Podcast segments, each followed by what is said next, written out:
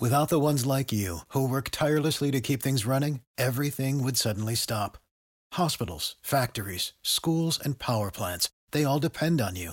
No matter the weather, emergency, or time of day, you're the ones who get it done. At Grainger, we're here for you with professional grade industrial supplies. Count on real time product availability and fast delivery. Call clickgrainger.com or just stop by. Grainger for the ones who get it done. Folks, if you've listened to the Heard Tell program, you've heard our friend Gabriella Hoffman, but you need to make sure you're checking out her podcast, District of Conservation. It's a podcast exploring the nuances of true conservation efforts from DC and beyond. From topic discussions to exclusive interviews with conservation and energy newsmakers, Gabriella keeps listeners appraised of the latest news stories while elevating important voices. Listen to District of Conservation on Apple Podcast or wherever podcasts are played.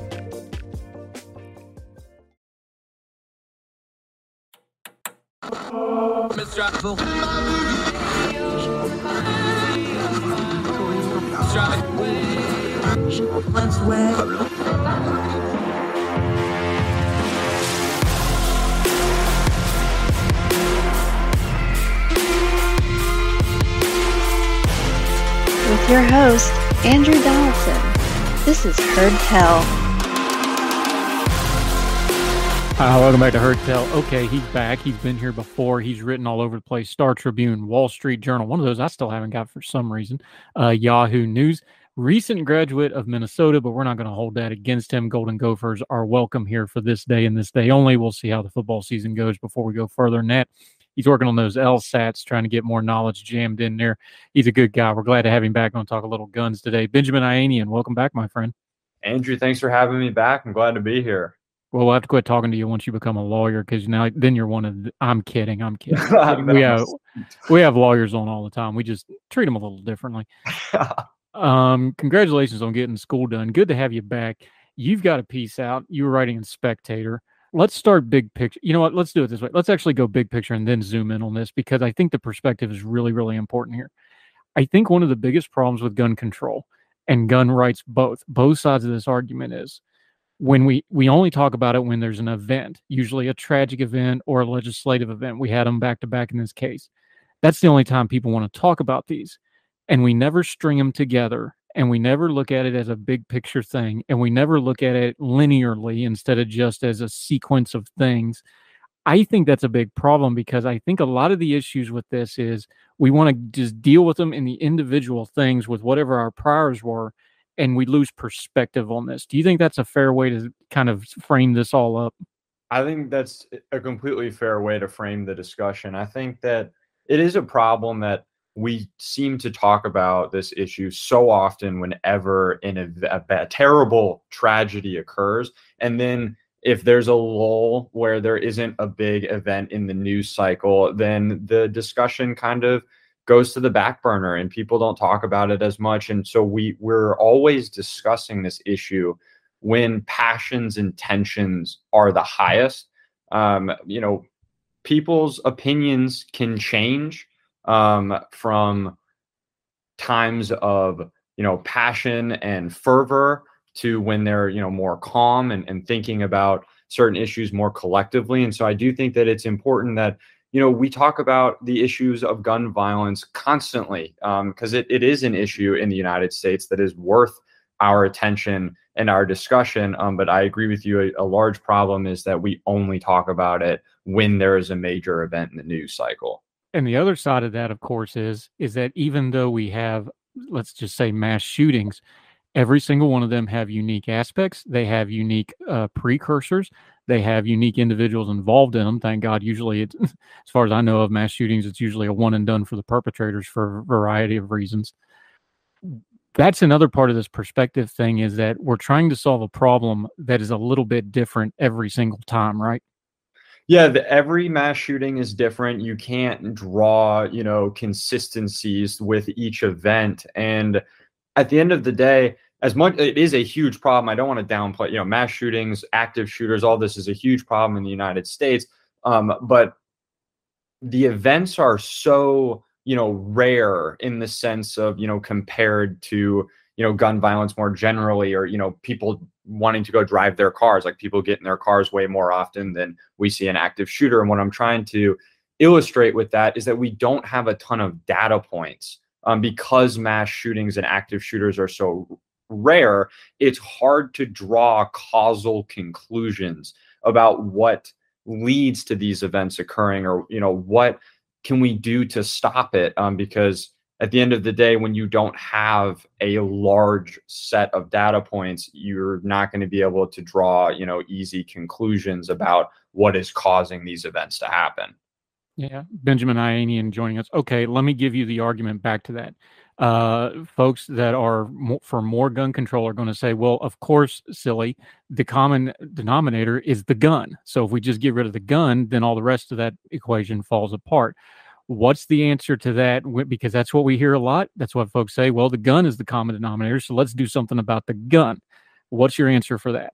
Well, I have a, a, few answers to that argument. For one, you know, people who argue stricter gun laws, you know, will eradicate this issue. I would just point to, you know, um, the gun violence archive data. Actually, and if you go to worldpopulationreview.com, they have listed um, every state and how many mass shootings they had between 2013 and 2019. And if we look at it at a per capita basis, so if we control for population size in these states, you know, states like New York, Illinois, and California, who have the strictest gun laws in the nation, they have had on a per capita basis more mass shootings than states like Texas, New Hampshire, and Wyoming, who no- notoriously have really relaxed gun laws. And so then if the idea is, well, let's find a way to, you know, ban guns completely, for one, I would argue against that for our own personal safety and, and liberties, because we've seen throughout history, whether it was Nazi Germany, we saw in the um, Ottoman Empire, um, the Turks um, carrying out a genocide against Armenians. Um, and then we've seen um, racist lawmakers in the history of the United States trying to prevent Black Americans from obtaining firearms. You know, obtain um, banning guns would put us all at risk to government tyranny and oppression. Um, but then I also don't even think it is possible to ban guns. People love to point to Australia. Australia had a you know a buyback program um, for their guns, but estimations are that only uh, 20% of people actually complied with that buyback. And authorities have admitted that there is a large um, black market for guns in Australia, where even organized crime organizations are able to get fully automatic weapons. And so the idea is if there is a supply of a good and there's enough demand, no matter how much how many laws we try to use to restrict the circulation of that good, we're just going to drive its circulation underground. We see that with drugs in the United States. You know, we've had a war on drugs. There's plenty of drugs circulating on the black market. We saw that with alcohol during the prohibition era, where per capita consumption of hard liquor actually rose during prohibition. And so I think that we're living in somewhat of a fantasy world if we believe we can just get rid of guns or stricter gun laws would eradicate this issue because we have plenty of reason to doubt that would be the case. Yeah, Benjamin Ayanian joining us. Now here here's the crux of the piece you wrote in the Spectator though is that the good guy with the gun. Part of its narrative, there's some truth to it. And to be fair, this is a very small percentage. This doesn't happen that much. However, here's where I think we need to go back to the wider perspective before we delve into the specific examples you give. People are starting to see. We are seeing minority groups go start buying guns more and more. We're seeing women is an exploding segment of gun owners in America. People that are vulnerable and or feel themselves to be vulnerable are wanting to arm themselves that did not happen in a vacuum that happened in a sequence and when they see the issues with law enforcement and they see the issues with law enforcement response to things like shootings and they see things with societal responses they don't feel safe and they want to exercise their right to self-defense i think that's an important context before you go because i think there's a habit of going well these are cowboys or these are renegades or these are people just running around shooting guns I think this is a small percentage, but I think we're going to see more of it because the numbers don't lie. Gun ownership's going up, right? Absolutely. Gun ownership's going up. And in states where you know we see the relaxing of licensing requirements for carry permits we see applications going through the roof last time i checked in maryland their um, concealed carry permit applications were rising at a rate of you know 700% at a 700% increase in permit applications at the time I wrote the Spectator article. And so, yeah, people are seeing what's going on with law enforcement. We saw in Uvalde an inexcusable law enforcement response to a school shooting in Parkland, Florida in 2018. We saw a officer hide um, when there was a school shooter. And so people are arming themselves because they believe in their right to self defense. They see that we are seeing active shooters um, across the country. It seems that almost weekly or bi-weekly there's a new news story of active shooters, and we see law enforcement not always acting in the ways that they ought to, and so people are now taking seriously their right to self-defense, and as a result, they're arming themselves. Benjamin Ayanian joining us on Heard Tell. We're going to take a quick break. When we come back, we're going to talk about a couple of the specific instances with good guys with guns or good Samaritans with guns.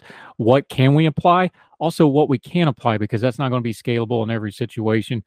Tough topic again gun control, Second Amendment rights, the eternal struggle between the two. Benjamin Ayanian's helping us sort it out on Heard Tell, and we'll continue with him right after this.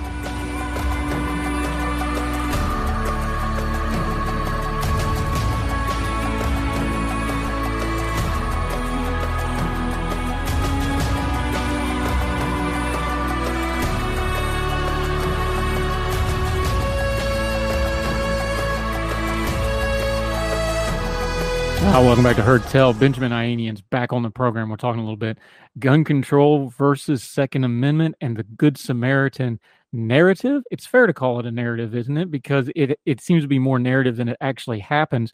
You actually did the research on this. When it does happen, what's some of the takeaways that you found? What's some of the common threads? It is again, it is rare. It's not scalable to every single situation, but when it does happen, what's some of the common threads you're seeing when you wrote about it?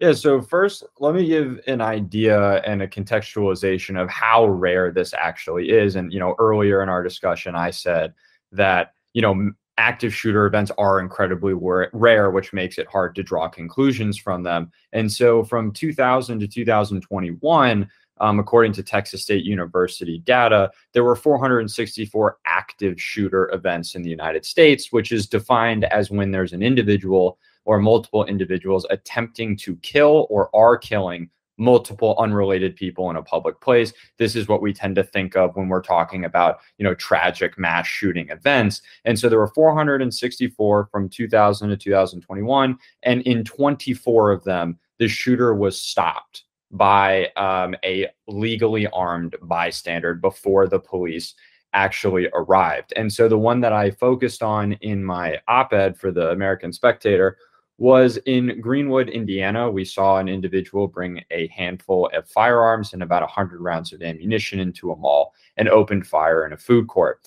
An illegally armed bystander, a 22 year old, had a, his pistol on him and was able to neutralize the shooter within, I believe it was 15 seconds. And then in West Virginia in 2000, and, or just a couple months ago in 2022, in May, um, an individual stopped an active shooter that opened fire on a graduation um, or birthday celebration type party. They were able to stop the active shooter before the shooter could injure a single person. And so it is a narrative that, you know, good guys with guns stop bad guys with guns because it's not like this happens anywhere near most of the time there is an active shooter. Um, but one thing that's important for context in that is that in many states, it was incredibly hard to get a concealed carry permit. Um, really, up until recently, when the Supreme Court struck down a New York firearms regulation, um, it was incredibly hard in plenty of states. And as we see laws changing, we see more individuals being able to carry arms, and hopefully, they'll be able to play a role in stopping these active shooters because an individual who wants to go do harm to a random group of individuals, they don't care about the law. They don't care if they can legally own a gun. They don't care if they can legally carry that gun. If they're determined to cause harm, they bring those firearms wherever they're going. And so what you see is that law abiding individuals can make us safer because if they are armed and they know what they're doing and they're educated on carrying on how to carry a firearm responsibly they can stop an active shooter before police arrive on scene and now there are risks involved because if you have two people shooting and the police show up they might not know which one is the active shooter and we've seen that go wrong um, in the past at the end of the day there are risks involved whenever there is a dangerous active shooter event. And I, it, it was my opinion in my piece that we are safer at the end of the day when law abiding citizens are carrying concealed firearms because they can act quickly instead of having to wait for police officers to arrive on scene if they aren't already. Yeah, now here we go. We're going to go to the devil's advocate argument again. And it is a fair argument to make is like you have armed citizenry, unlike the police, who have standards to carry their firearm. They have to be qualified, they have to train on it. Um, setting aside the part of police response not being what it should be sometimes, they we know what they are at least on paper capable and expected to do. You do not have that with the citizenry, especially when 50 states can have theoretically 50 different gun uh, laws. Some of them may have certain requirements for concealed carry. Some of them may not. Some of them may have open carry with no uh, no standards whatsoever. It's going to vary. That part of this is not going to change. We have a Supreme Court that is very favorable to gun rights right now. So I would suspect those court cases are going to trend that way, at least for the foreseeable future. The argument is you don't know whether that good guy with the gun actually knows what he's doing or not. Again, the sample size you have, we have some success. There's also a potential for tragedy here, yes?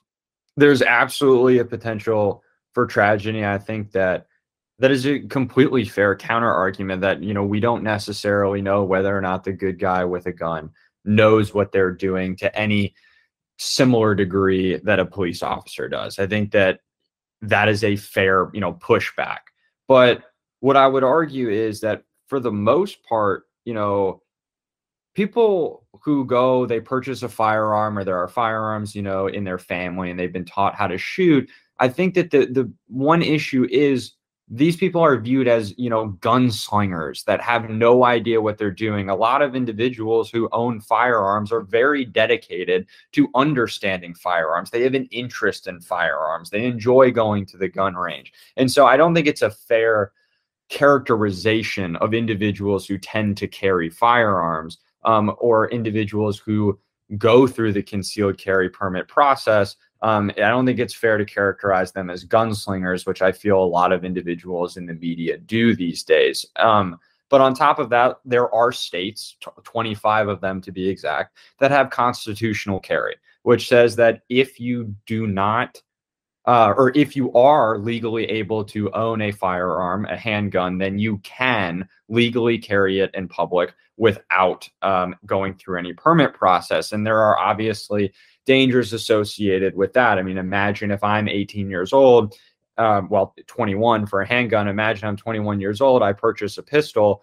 I don't know the first thing about it, and all of a sudden I'm carrying it. There are obviously going to be dangers associated with that. Um, there are other states who have incredibly strict um, licensing processes. They now just have to be object- objective where they require live fire training, they require classroom training, and they require individuals to complete a test um, administered usually by a DOJ certified instructor um, to be able to carry a concealed firearm. I think that at the end of the day, those types of objective criteria, if we require those for individuals um, to be able to carry a concealed weapon, I think that that would be able to quell some people's fears that, oh, you know, someone might not know what they're doing. But at the end of the day, I also believe most people who are actually inclined to legally carry a pistol on their hip tend to know what they're doing. Um, and that's mostly from my own experience. I live in Northern Virginia where not a lot of people own firearms. And I know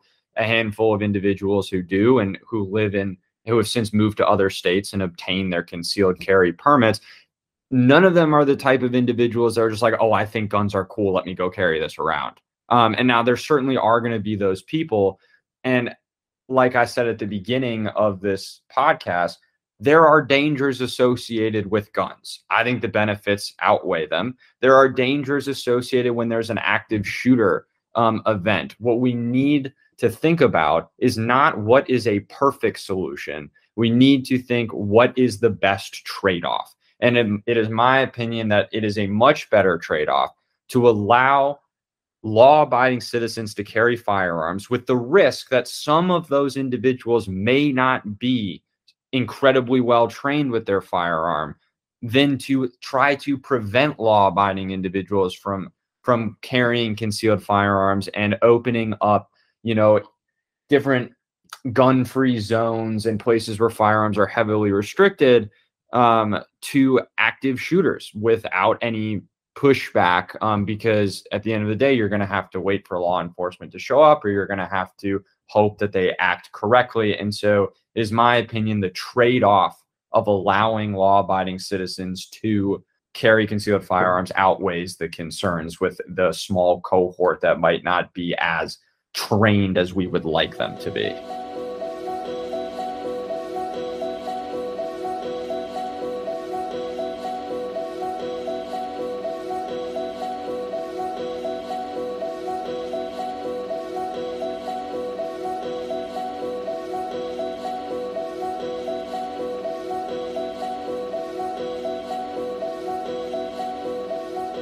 Speaking of small cohorts, uh, Benjamin Ayanian joining us. Uh, we live in the real world, so this is just a real world question. Social media is what it is. It amplifies everybody, good, bad, or indifferent. Is the small minority of folks online who go way over the top with their love of the Second Amendment and their love of guns, the the ammo sexual mean some people call it. Let's just be real here they're not helping if you really like the second amendment and you're trying to argue for you know gun rights and there's a small minority out there that's probably not helping the cause here. What do you do about that? Because there is perceptions here's the problem both sides are going to grab the other side's extremes as the argument against the other side right? I don't think you can solve that problem because people still have freedom of speech but is there a responsibility for gun owners to kind of police their own a little bit and 2A advocates to also reel in their own extremism, not just pointing at the other side's extremism? I think that being a jerk online and throwing your interest or your passion in other people's faces in a way that is meant to rile others up is annoying, infuriating, disgusting. I mean, to put whatever um, adjective you want on it. I think it is a bad thing for discourse. I don't. I think at the end of the day, we have an issue in this country of mass shootings. There's an issue of active shooters, and there's an issue of gun violence, and they're all wrapped in together. And at the end of the day, we all want people to be safer. So, yes, I would agree that the small cohort online of individuals that are just looking to piss off people who are worried about gun violence by throwing, you know, their their guns and their ammo in people's faces and and not wanting to actually engage in any discussion. I do agree that it hurts discourse and it allows people who are ardent second amendment opponents to grab onto those people and use them as, you know, examples of people like me who support the Second Amendment and the right to bear arms, it's easy to then paint everyone with a broad brush. And now we're all trying to argue, you know, who's extreme, who has what view, instead of just sitting at the table and and having a discussion. Because of that cohort, a lot of times my first order of business when having a discussion with someone is to prove to them that I'm not that guy. And now we just wasted 10 minutes where we could have been talking solutions on me trying to get them to understand that I'm not the person on social media throwing this stuff in your face. And so it is absolutely a detriment to discourse. Yeah. And I think the other, the reversal on this is true too, that in my discourse with folks as we try to work through this issue, I think there's a real disconnect with folks that want to say people should not have weapons for self defense purposes. And you can argue all the rest of it, but really the Second Amendment, it's self defense do you have a right to protect yourself, your property, and your family? Unless more and more, one of the overriding issues in all of our country is government accountability. That goes to law enforcement. We're seeing it in schools, we're seeing it whatever. When the government is not accountable for your safety, and we're seeing it more and more with law enforcement, we saw it in Uvalde, you brought it up earlier. I think there's a real disconnect for them to go all the way to, well, nobody ever needs a gun because the government's going to protect you. That's just so insultingly condescending, not true to people's bare eyes and common lived experience. That's just as harmful, too. Do you disagree? No, I think it's incredibly harmful for two reasons. You know, you point out that we're seeing the government failing to protect us in so many ways today. Um, and I think that yes, people would have to shut off their eyes from what's happening on the news and in different areas of the country to believe that the government will simply protect us. But what it also does is it completely disregards all of human history, where most extreme tragedies have actually occurred at the hands of the state. I mean, I pointed to a few um, earlier in our discussion you know, there was a gun registry in Germany created in the early 1930s. And when the Nazis took power, they used that registry to disarm political opponents. And then later in the 1930s, they used that registry to disarm German Jews. You know, they, they ordered Jews to hand in their weapons. If they didn't comply, it was pretty easy to know that they weren't complying because they had a gun registry. Um, I'm an Armenian, and so my ancestors were, you know, tragically many of them were killed in the Armenian genocide. Um, individuals in Armenia were disarmed systematically um, before the carrying out of the Armenian genocide. Slaves in the United States couldn't legally own firearms. There were then black codes which tried to bar black individuals on the basis that they weren't citizens. And then um, after you know black people were considered citizens in the United States, then there were facially neutral laws, which basically raise taxes on guns and ammunition to try and prevent Black Americans and also poor people from owning firearms. Um, many civil rights activists actually encouraged Black individuals to obtain firearms to protect their families from lynch mobs. Um, and then once lynch mobs were thwarted, certain states tried to make gun laws stricter so that Black individuals could not protect themselves. And so not only do to for people to make the argument that you don't need a gun because the government will protect you it's not only crazy because they're failing to protect us in so many ways today it's crazy as well because we see a long history of humanitarian atrocities carried out by the hands of the state. Um, and i think that that's what baffles me the most out of the camp that you know you don't need guns. I think that that camp I'm most baffled by the rejection or um, lack of acknowledgement of the history of the human population. Um, and so the that cohort, cohort and the cohort on the right who wants to throw their guns in everyone's faces, I think both are really harming discourse in this country. There's a lot more we could get into there, but we've got to leave it there. Uh, this topic is not going away. We're going to continue to talk about it, and it all goes back to basic rights. What are they, and where does your rights start, and somebody else's start, and where's the state's implementation thereof? Good in-depth stuff, Benjamin Ayanian. Great having you back, buddy. Good job today. Tough topic. We probably ticked off a little bit of everybody, but that means you're having a good discourse. Let folks know until we get you back on again how they can follow you. We're going to link to his piece that we were working off here. We're also linking to his social media. But tell folks where they can find you and follow you until we get you on Heard Tell again. Yeah, you guys can find me on Twitter at Benjamin Ayanian, and then you can also find me on Instagram at Biayanian13. Just search my name and you'll find me on either. I post all my writings, podcast appearances, etc. on there. And uh, yeah, thanks for having me on again, Andrew. It was really nice talking to you. Yep, we'll have you back soon, my friend. Uh, be well, and we'll talk again soon, sir.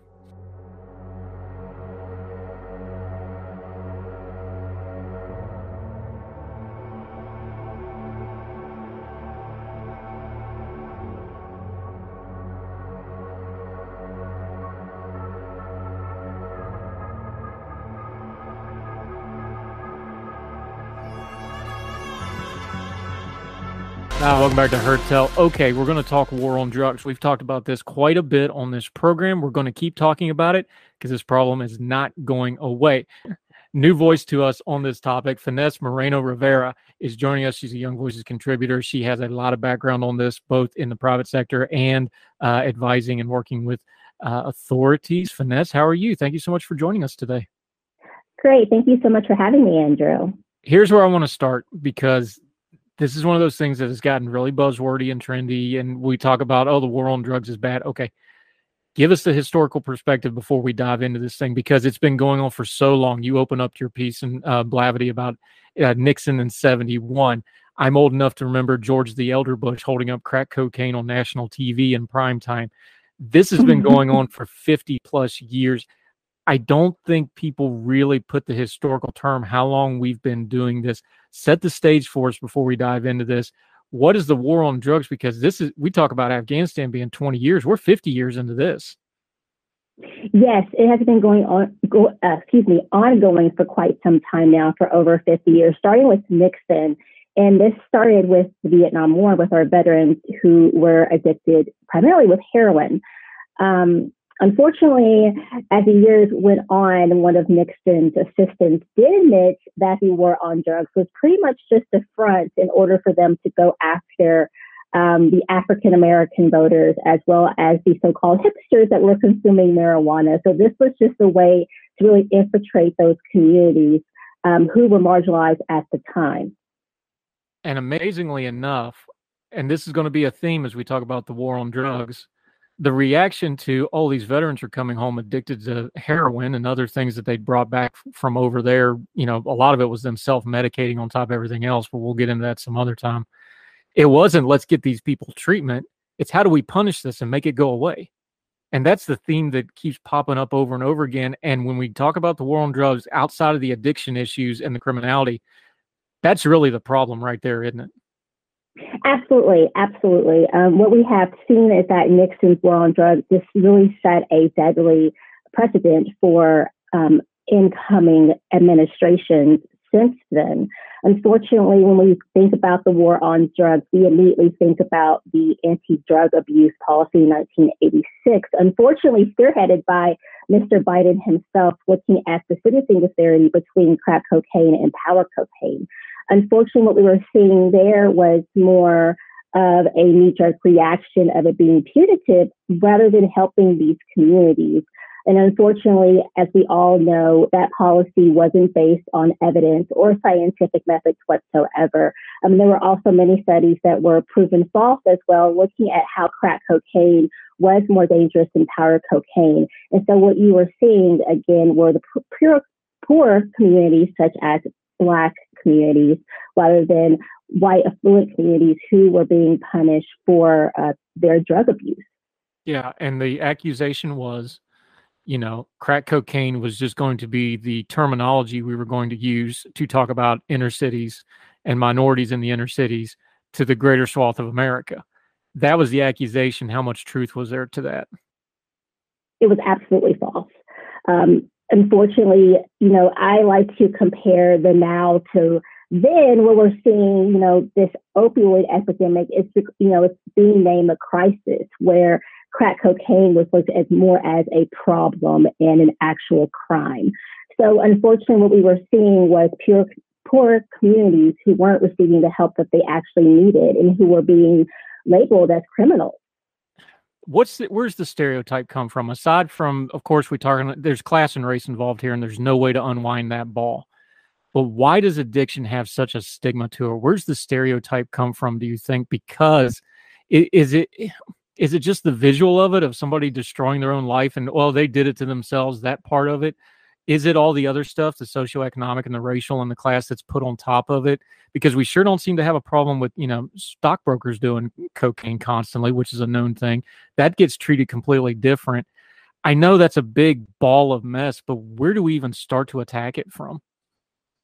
That's a really good question, Andrew, because the, question to that is just definitely multifaceted. It's socioeconomic, it's also race, um, and so I think that in order to start to make amends with what has occurred with the drug pol- policy, um, its negative effects, is definitely to treat drug abuse as a health crisis, as something that should be looked at as as a health crisis, as in it shouldn't be looked at as a crime itself. And unfortunately, in our country, we tend to stigmatize drug abuse negatively.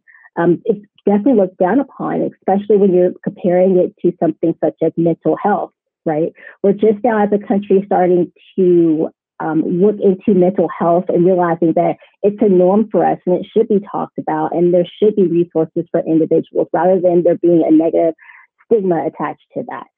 Yeah, Finesse uh, Moreno Rivera joining us. Okay, here's the problem with that. And I know this because I've been writing and advocating about it for a couple of years. If you're going to treat it as a public health thing, that means you have to deal with it as a public health issue, which means you're not only doing treatment, you're trying to do prevention. And every time somebody tries to do mitigation or prevention with drug abusers, they always get accused of, without exception, and I've seen it over and over again, and you have too. Oh, you're just feeding the addicts by doing this. How do we have that conversation? Because every time you go to a municipality and go, hey, we have a harm reduction strategy, or hey, you know, you can't take somebody from zero to 60 on addiction. You have to give them this intermediate steps that are kind of icky. How do we have that conversation with this? Because when we start talking about the war on drugs overall, that intermediate step of we don't need to be punitive we need to do this treatment stuff that's where the the sticky part of the, this really gets ugly. And we don't seem to be able to communicate not only with communities but just with like government agencies and others can we? No no we can't. And again it goes back to that negative stigma for individuals where we are just so pay- based as a culture and being punitive rather being um, looking at a way to help those individuals. So let's say, for example, looking at Biden's new package that he just put into play for harm reduction, we are having a lot of pushback from some of the states saying that it is condoning the use of drugs. However, they're not looking at the positives that, that come from harm reduction programs, such as looking at safe injection sites, looking at providing test strips that can indicate if there is a substance that has fentanyl. I think that a lot of individuals get lost with these harm reduction programs because they're not seeing the ultimate goal, which is to reduce drug overdoses in the U.S. And one of the biggest things that I try to do when I cover this and talk about it is the stigma is, well, it's an addict and they're doing it to themselves. That's a lie addiction is a bomb that goes off in these families and these communities because it destroys not only the person, it destroys their families.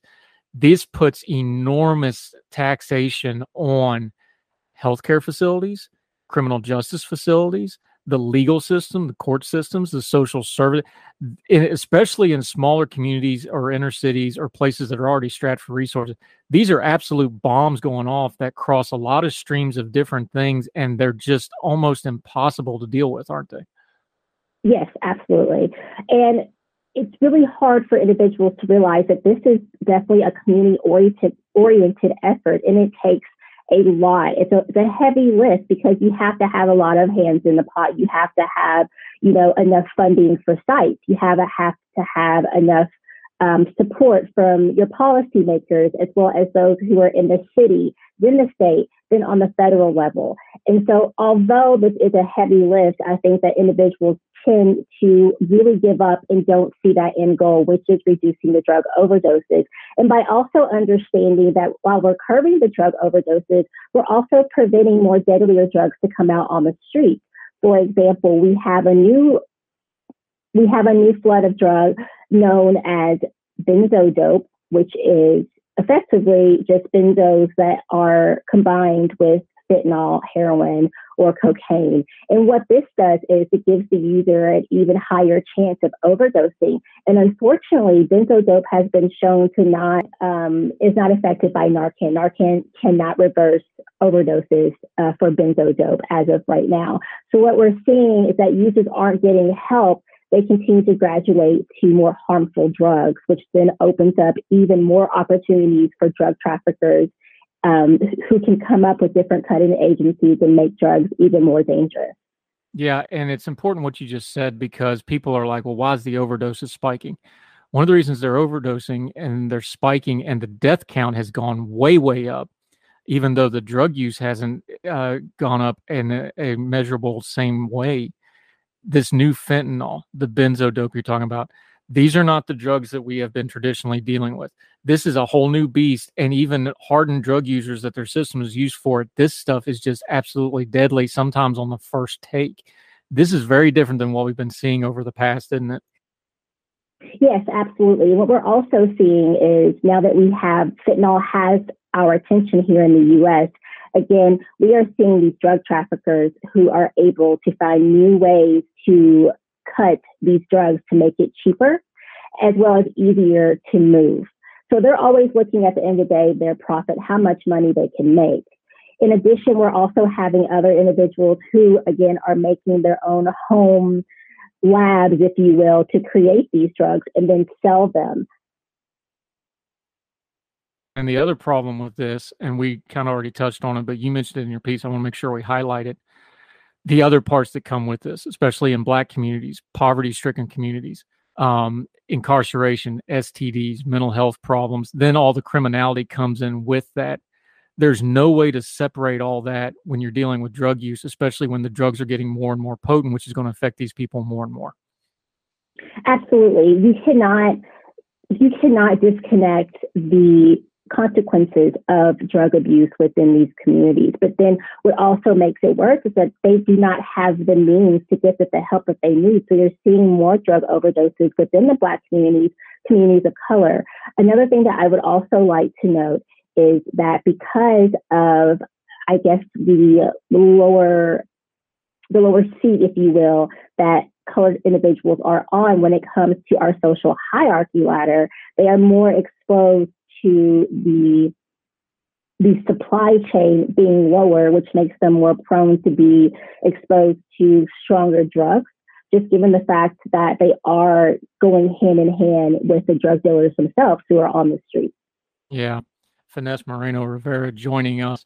Uh, we're going to take a quick break. When we come back, we're going to talk about some of the policy stuff like that uh, that deal with the war on drugs. Trump, some of the stuff Biden's doing, just recently didn't make a whole lot of headlines, but makes a whole lot of difference in how the war on drug is prosecuting. Then we're going to get into some solutions, hopefully. What can we do about a problem that seems nigh near unsolvable? Finesse Moreno Rivera joining us on Heard Tell. More with her right after this.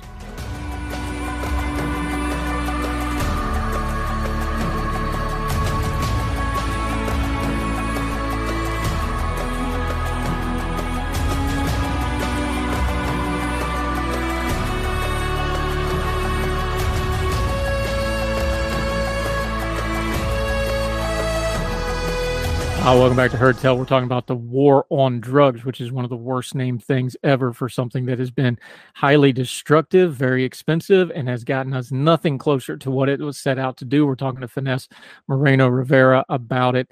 Um, let's talk some of the policy stuff here. You walked us through it in your piece, and Blavity, we're linking to it like we always tell you. Please read the entire piece for yourself. And she links to a lot of source documentation that you also need to read up on this. Look, information is the key to a complex issue, and this has a lot of information in it. Um, before we get to Biden, you already mentioned him. Let's back up. The Trump administration in 2018 did some temporary class widening scheduling of fentanyl stuff. This has repercussions, but for folks that don't know, when we're talking about the drug classes and that sort of thing, what is it and what does it mean when they do things like that? Usually, what this means is that they can be very much harsher punishment for individuals, no matter the weight or the amount of the given drug. So, this is very similar to looking back at crack cocaine itself. We're looking at the sentencing disparity in the amount of the drug itself. So, instead of looking at the harm that it causes, it's really looking at, at the amount that the individual may be possessing at the time. Yeah, and you have the stat here that uh, the majority of offenders arrested in this program are black street level dealers at the end of the drugs distribution chain, not the movers and the distributors that you know they claim that they're normally going after. Law enforcement like everybody else; they like to get the lowest hanging fruit. Quoting you here, very few incarcerations have mitigated the availability supply of fentanyl. As of 2019, 75% of individuals prosecuted and sentenced for the fentanyl offenses were people of color. But then the next paragraph, you bring it up. The real problem here the Biden administration, they also extended the scheduling policy last year and this year both. What does it mean in practical terms that they continue to continue this policy? To repeat myself. Absolutely. What this means in layman's terms is that they are continuing the same thing that they did with crack cocaine in that unfortunately what we're starting to see is that instead of seeing the suppliers, the individuals who should be incarcerated, we're seeing these low level, we're seeing these low level individuals who are providing the drugs, predominantly African American, going back into the jail and prison systems due to their involvement with fentanyl. This isn't ever, you know, this is whack a mole. If all you're doing is hitting the street level stuff, and you've got the stats in your piece about how much of this comes through from overseas, how much of this goes through government controlled points of access, they they're not stopping this stuff. They're just getting the street level folks. That's doing absolutely nothing for the wider problem other than, you know, filling the prisons up with street level people who are mostly repeat offenders anyway, right? Absolutely, Andrew. And unfortunately, right now, what we're seeing with our incarceration rates is about 85% of individuals who are currently incarcerated are incarcerated given their use of drugs or selling of drugs. So this really isn't doing much of anything.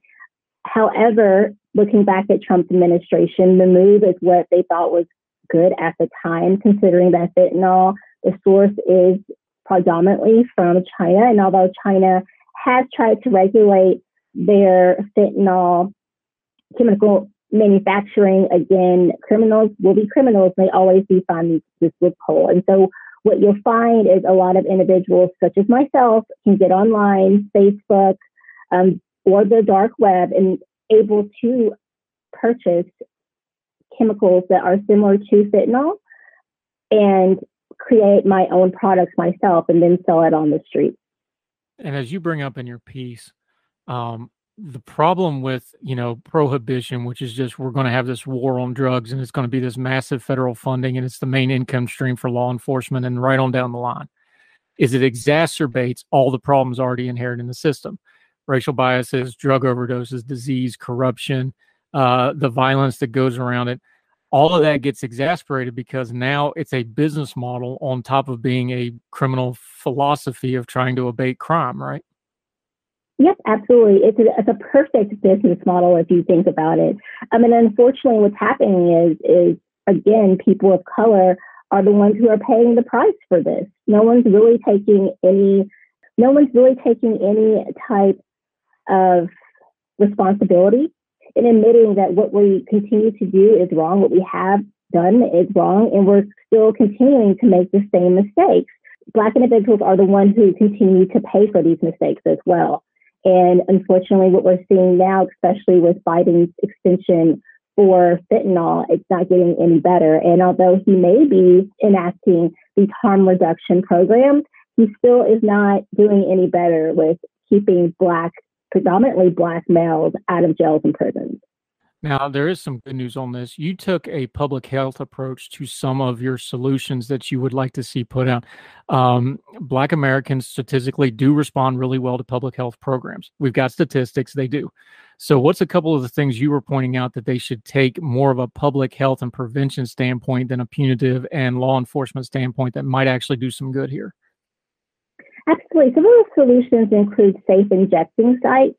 I know that there was a lot of uproar on um, online as well as a lot of jokes with Biden mentioning with his harm reduction programs, you know, syringes, for example, free syringes. That's a big deal because that also prevents diseases.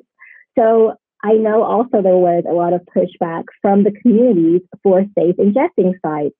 Let's be honest, who wants a safe injecting site right down the street, say from, you know, their their kids' school or right around the corner from their from their neighborhood. So that's something that has had a lot of pushback, but has also shown to be very successful in preventing again the long term goal of drug overdoses. Yeah, and one of the ones that popped through um, the news cycle and made headlines uh, back uh, a couple months ago was the crack pipe sleeve thing. If you remember that one, where everybody mm-hmm. got in an uproar because they were well because the problem is they were sharing pipes and spreads hepatitis C, and we're having HIV spikes in drug communities and everything else. So they were trying to do that, and everybody went, "No, no, no! They're giving out crack pipes." It's like, well, these are people that's going to do that anyway. So th- this goes back, and I'm going to ask the question again because we touched on it at the beginning of our conversation, but I think it bears emphasis. How do you have that conversation with somebody who's just going to hear the term pipe or just going to hear the term injection site or syringe, and they're just going to recoil?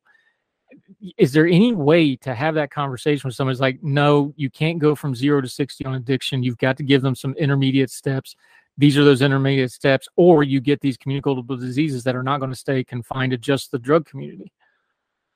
Unfortunately what i found when speaking with individuals who don't condone harm reduction, who do give that pushback, is they have yet to experience something that in their life.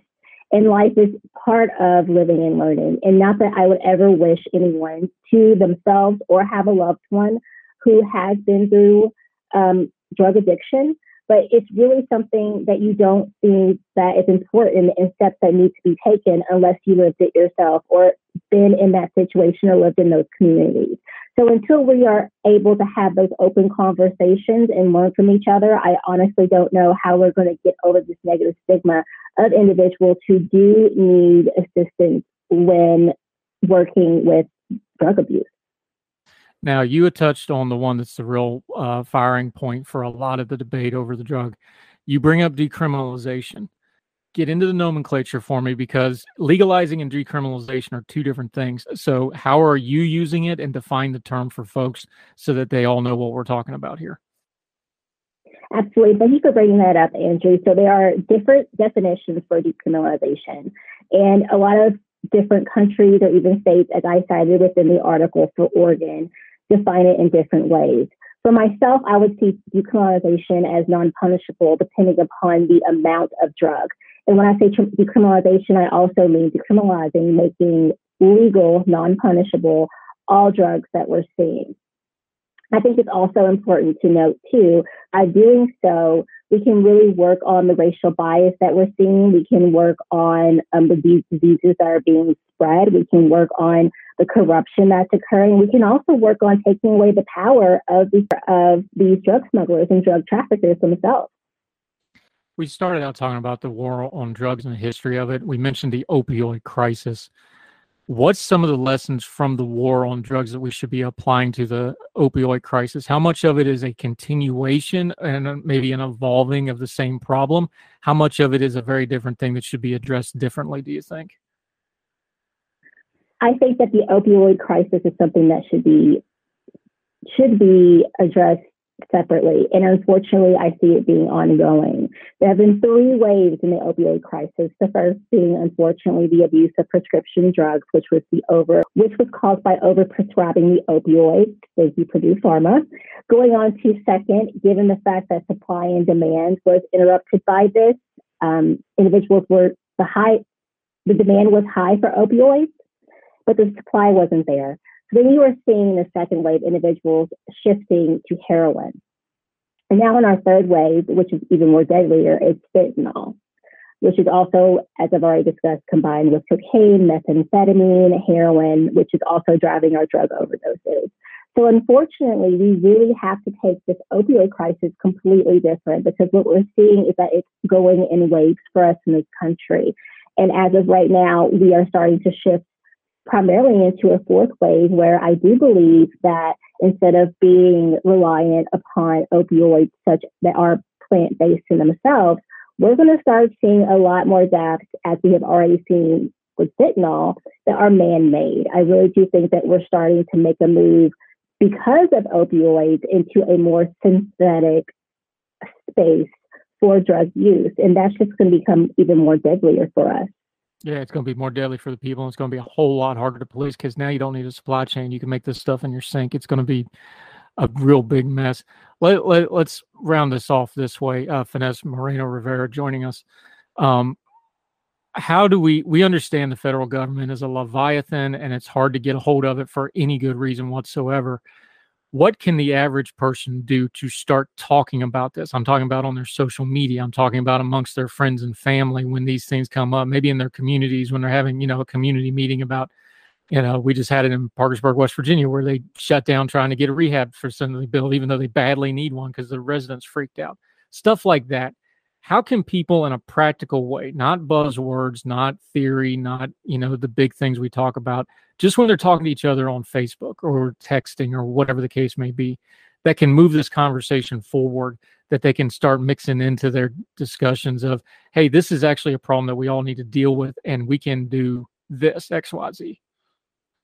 I think it's really important for there to be open, you know, conversation and discussion, similar to what you just said, Andrew. Being able to be open and speaking with others. I think it's also very important that we continue to educate each other. A lot of times, again, thinking about a socioeconomic level, just really having uh, those silos created. And unfortunately, really can hamper our conversations about things that may be affecting others more than ourselves. I think that just taking the time to also getting to know your community, getting to know your neighbor, paying attention to what's going on within your surroundings as well. Because when you open your eyes, you're walking down streets, no matter if it's within a small town, with, with, with whether that's in a city, you can really tell the detriment that has occurred due to drug use, uh, drug abuse. Um, and so I think it's really time for us as a country to really open our eyes, be honest, take responsibility, and start making the movement to help these individuals in taking a more health avenue rather than taking a more punitive one. Yeah, and I I always tell people when we talk about this, you've got to see this as a people problem first, not a policy problem. That's where this goes mm-hmm. sideways mm-hmm. first and foremost. Like these are people, and you got to fix them like people. And people are complicated. You're not going to be able to, you know, get a spreadsheet and get a solution and fix this thing. It's a people problem. Uh, Finesse Moreno Rivera, outstanding stuff. Really hard topic. So let's end on something good here. I got to know about this orchid back here because I I've done orchids for years to various effects. I had a great one in Germany, had to leave it there because of regulations. Not so good lately, but tell me about the orchid because I love that thing back there. That's beautiful. Thank you so much, Andrew. As of right now, myself and my fiance, we have over 40 plants within our home, our Good Lord. Small, dwelling, and we have over 10 orchids that are thriving, just like the one right behind me. Um, it's very, very pleasant. It's very soothing. And as a criminal justice expert, I really need to take the time to make sure my environment around me is beautiful and supports a very healthy um, atmosphere for me. so I really enjoy having orchids, especially because they're beautiful and they're worth putting in the time for. I've got one on the other side of my desk that you can't see that I had to trim down. It's back down to the leaves, so I got to wait till the spring to get anything off it. But uh, mm-hmm. yeah, all right. Well, you you have an addiction to orchids, duly noted. We'll uh, work up a piece for that. uh, Finesse Moreno Rivera, outstanding stuff today. Uh, until we get you back on the show again, let folks know where they can keep up with you and what you have going on, and how they can follow you until they hear from you again on Heard Tell. Absolutely. So I will continue to put out more of my work. Um, as of right now, I'm working on something else, looking at mass incarceration, particularly looking at how we can humanize it um, as much as we possibly can. Obviously, not as close to we can uh, for Europe, but that's coming soon. As of right now, I'm also working on putting up Instagram. Um, but if anyone's interested in my work or any other articles, please feel free to reach out to Young Voices um, as well as my LinkedIn profile, which is just Moreno Rivera. Yep, and we'll link to all that in the show notes, including the piece that we were working off of in Blavity, uh, War on Drugs and American Casualties, especially the Black community. We're going to keep talking about this. We're glad you're one of the people advocating for it. So you're going to come back and we're going to keep talking about it. Thank you so much for the time today. Really appreciate it, ma'am. Thank you. Thank you, Andrew. Yes, ma'am.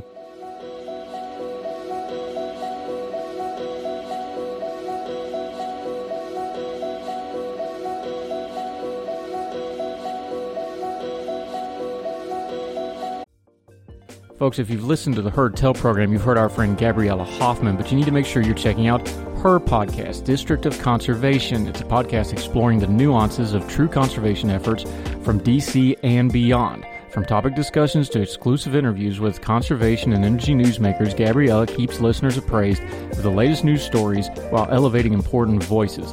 Listen to the District of Conservation on Apple Podcast or wherever podcasts are played.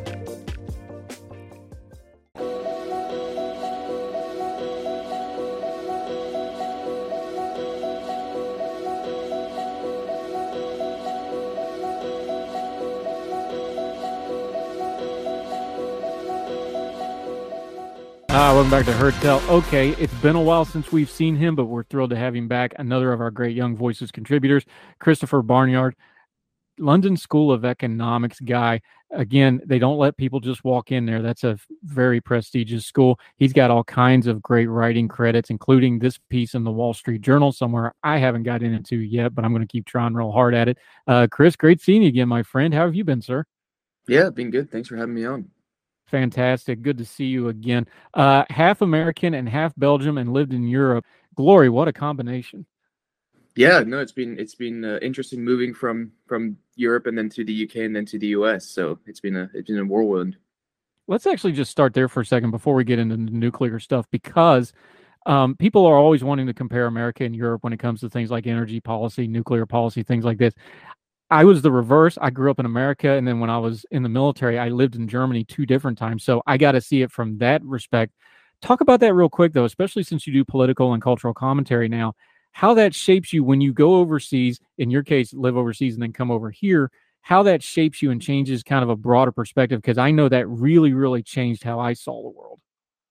Yeah, of course. I think one of the interesting things about growing up in Europe is obviously the countries are so much smaller. And so you're much more exposed to different cultures very quickly. So I grew up speaking three languages and was just very much uh, directly confronted with other cultures and visiting other countries. Whereas America as a country is the size of a continent. Um, and when it comes to to something like energy policy, I think that also has an impact. Whereas in the U.S., you have abundant natural resources that really we've been able to tap and, and has helped America become the superpower in the world. Um, in Europe, you you countries are smaller, you have fewer resources, there's more demand, like there's more competition between should this be agricultural land, should this be energy production, should this be homes, whatever it might be. Um, and I think as a result, in a way, politicians have actually um, become quite idealistic rather than realistic when it comes to these kinds of things. And so instead of um, understanding that, for example, with energy, that producing your energy is, is a good thing, like the US has done, they've they've actually been overly idealistic about that and said, oh, we can just import it from other places. It just happened to be that a lot of the energy they've been importing is being from Russia or from the Middle East, uh, places like that.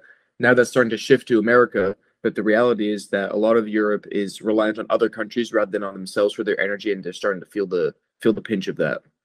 I actually think it's important that we start there because something that people miss out when they compare America and Europe is exactly what you were saying.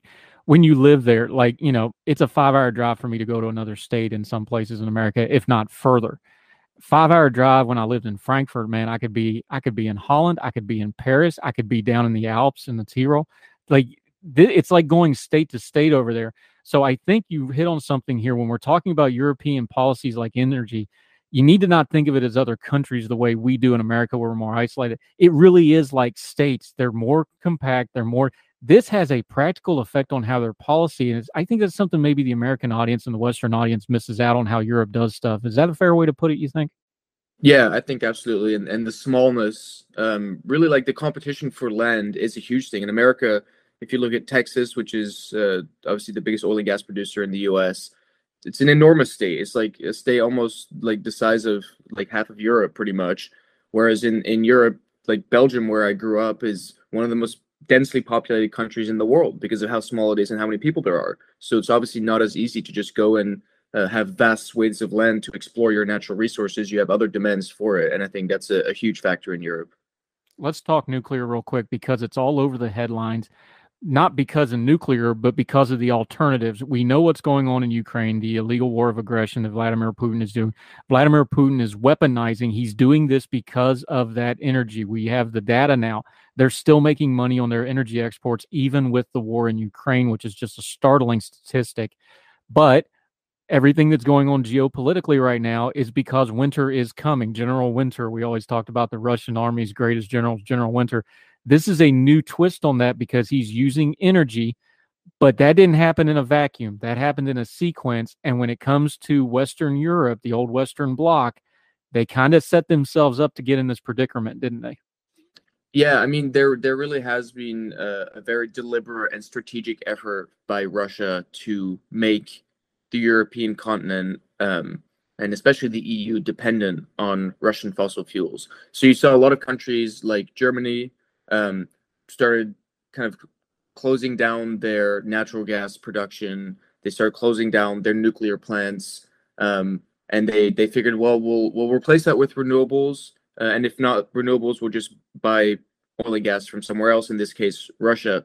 But the interesting thing is that there's actually a lot of reports coming out that um, the Russians and and kind of the the Russian uh, propaganda machine is is very good at infiltrating countries and spreading disinformation and kind of actually supporting causes that would be damaging to those other countries.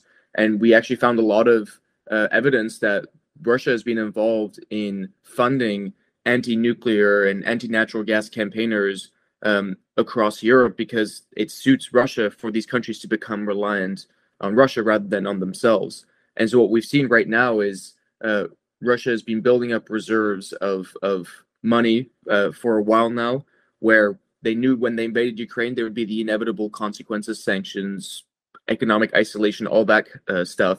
But because they had such a stranglehold energy-wise over Europe, they've uh, been able to weather those consequences, and that's been a very strategic and deliberate effort. Yeah, and to the point, I talked about living in Germany. The first time I lived in Germany, Gerhard Schroeder was the chancellor of Germany. He was on the board of one of the Russian uh, energy companies, and a lot of malfeasance there that we now goes back a ways.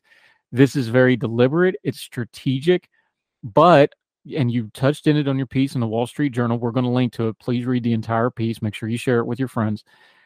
This is starting to cause some movement in some very unexpected places in Europe. Germany's still dragging their feet. Of course, Scholz is still new to office, so that's a little bit different situation. Belgium, you talk about their Green Party. The Dutch, who are always very, very uh, environmentally conscious, they're starting to make some noise. Talk about some of the other countries that we don't often talk about in geopolitics, but we're seeing some movements on the energy front here, aren't we? Yeah, we are. And really, what, what we're seeing is we're seeing three crises come together. We're seeing kind of the geopolitical crisis of what's happening in Ukraine, and we've talked about that. You're seeing a little bit of an economic crisis right now. Um, the Biden administration doesn't want to admit that we're in a recession, but we are pretty much in a recession. And um, economically, with inflation, gas prices, um, a lot of the West is and around the world is, is hurting. So there's this economic crisis.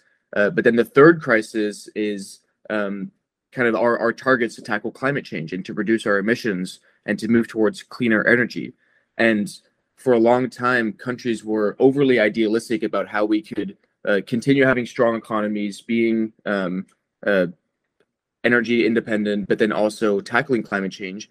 And the reality is, by shutting down natural gas, by shutting down nuclear plants, and relying on fo- Russian fossil fuels, you're not going to achieve that. And so, a lot of countries like uh, Belgium, like the Netherlands, uh, but really countries all over the world have been forced to realize that if they want to have a stable and secure supply of energy. They want it to be clean and they want to strengthen their economies. They can't do that without nuclear power. Yeah. Put your Belgium hat on for just a second. Uh, of course, Brussels is the center of the EU, so it's a little bit different beast anyway. But a country like Brussels or like, uh, you know, the Netherlands that aren't on the front lines of the Ukraine stuff, but they're intricately tied to the rest of Europe what are the common folks there thinking about all this right now? Because they they think differently than americans. We're very independently thought. Europe it's a little different. They understand that this is all interconnected. Beyond the headlines and the noise of it how are they seeing this situation? Like you said this is actually three crises kind of meeting at the middle on a lot of things this is stuff they know these are crises like they don't this isn't a surprise to any of them what are they thinking as they look at this environment right now well, I think the the evidence from from Belgium and also add the Netherlands because they're two very similar countries, and and my my father's actually Dutch, so I, I know both countries pretty well. Uh, but what they're what they're seeing right now is obviously they're shocked at what's happening in Ukraine, um, and then I can imagine from the U.S. it's a little further for us to look at this, be like, oh well, like that's a terrible thing, but we're still like a continent and an ocean away. But if you're in Belgium and if you're in, in the Netherlands, you're still actually like relatively close to um, to like what's happening and and uh, obviously Belgium and the Netherlands were were important scenes in in both world wars that happened on the European continent. So they're certainly kind of spooked about this, but at the same time they're they're seeing um, really the reality of bad energy policy come to fruition. Um, prices, energy prices are going up immensely. Inflation is up immensely. Um, they're not even sure they'll have enough energy reserves to get through the winter. Um, and at the same time they don't want to fund the war machine of Vladimir Putin. Um, and so what's happened in Belgium is uh, the Green Party um, had been campaigning very heavily to shut down Belgium's remaining nuclear reactors.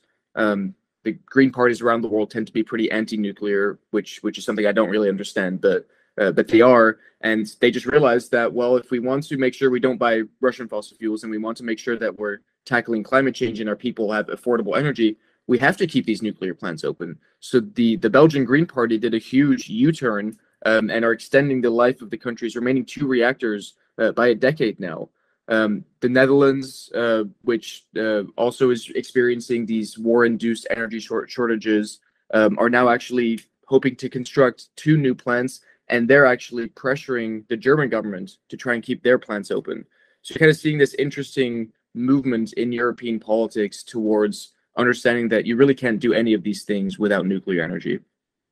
Yeah, and the attitude the attitude is important here because we know the policy arguments, we know the environmental arguments, we know the fiscal arguments. But at the core of this, people just have a weird thing with nuclear for whatever reason. And you covered in your piece, of course, Fukushima. In Europe, of course, there's plenty of people with lived experience with Chernobyl where they thought that might do really bad damage to Europe and did in some respects. Uh, of course, Three Mile Island here in America, even though that was actually a success story when you actually dig into the technicals of it, people are just weird about nuclears. Is that attitude change is going to be just as important as any ideological or policy pitches, right? Because the people's got to be ready to move there to move on it, right?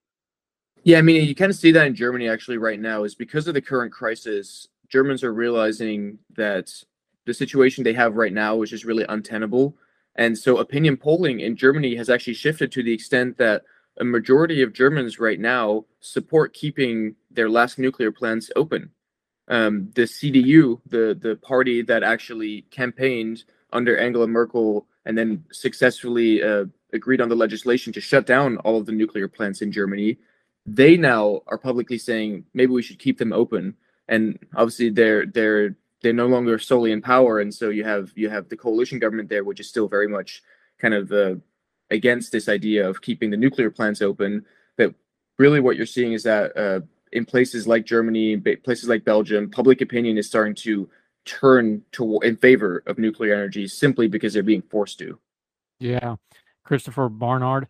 Uh, joining us on Heard We're going to get more into the nuclear part of this. We're going to continue to talk about his great piece in Wall Street Journal. It's not just Europe uh, Asia and the Pacific Rim.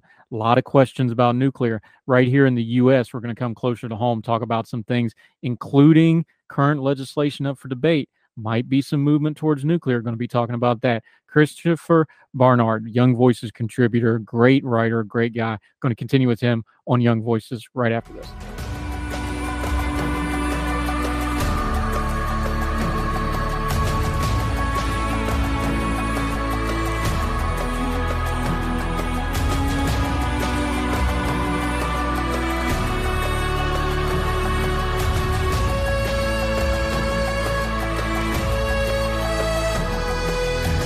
Uh, welcome back to Heard Tell. Christopher Barnard's joining us, a great Young Voices contributor. Happy to have him. He's writing in the Wall Street Journal about nuclear power and the energy crisis. Worldwide energy crisis is no other way to put it because we're seeing it all over the place. Um, let's go to the Pacific Rim for a second. Uh, we see what's happening in Sri Lanka. Tangentially, we see what's happening in Africa. When when you can't get oil and gas into a country, really bad, ugly things happen in a hurry.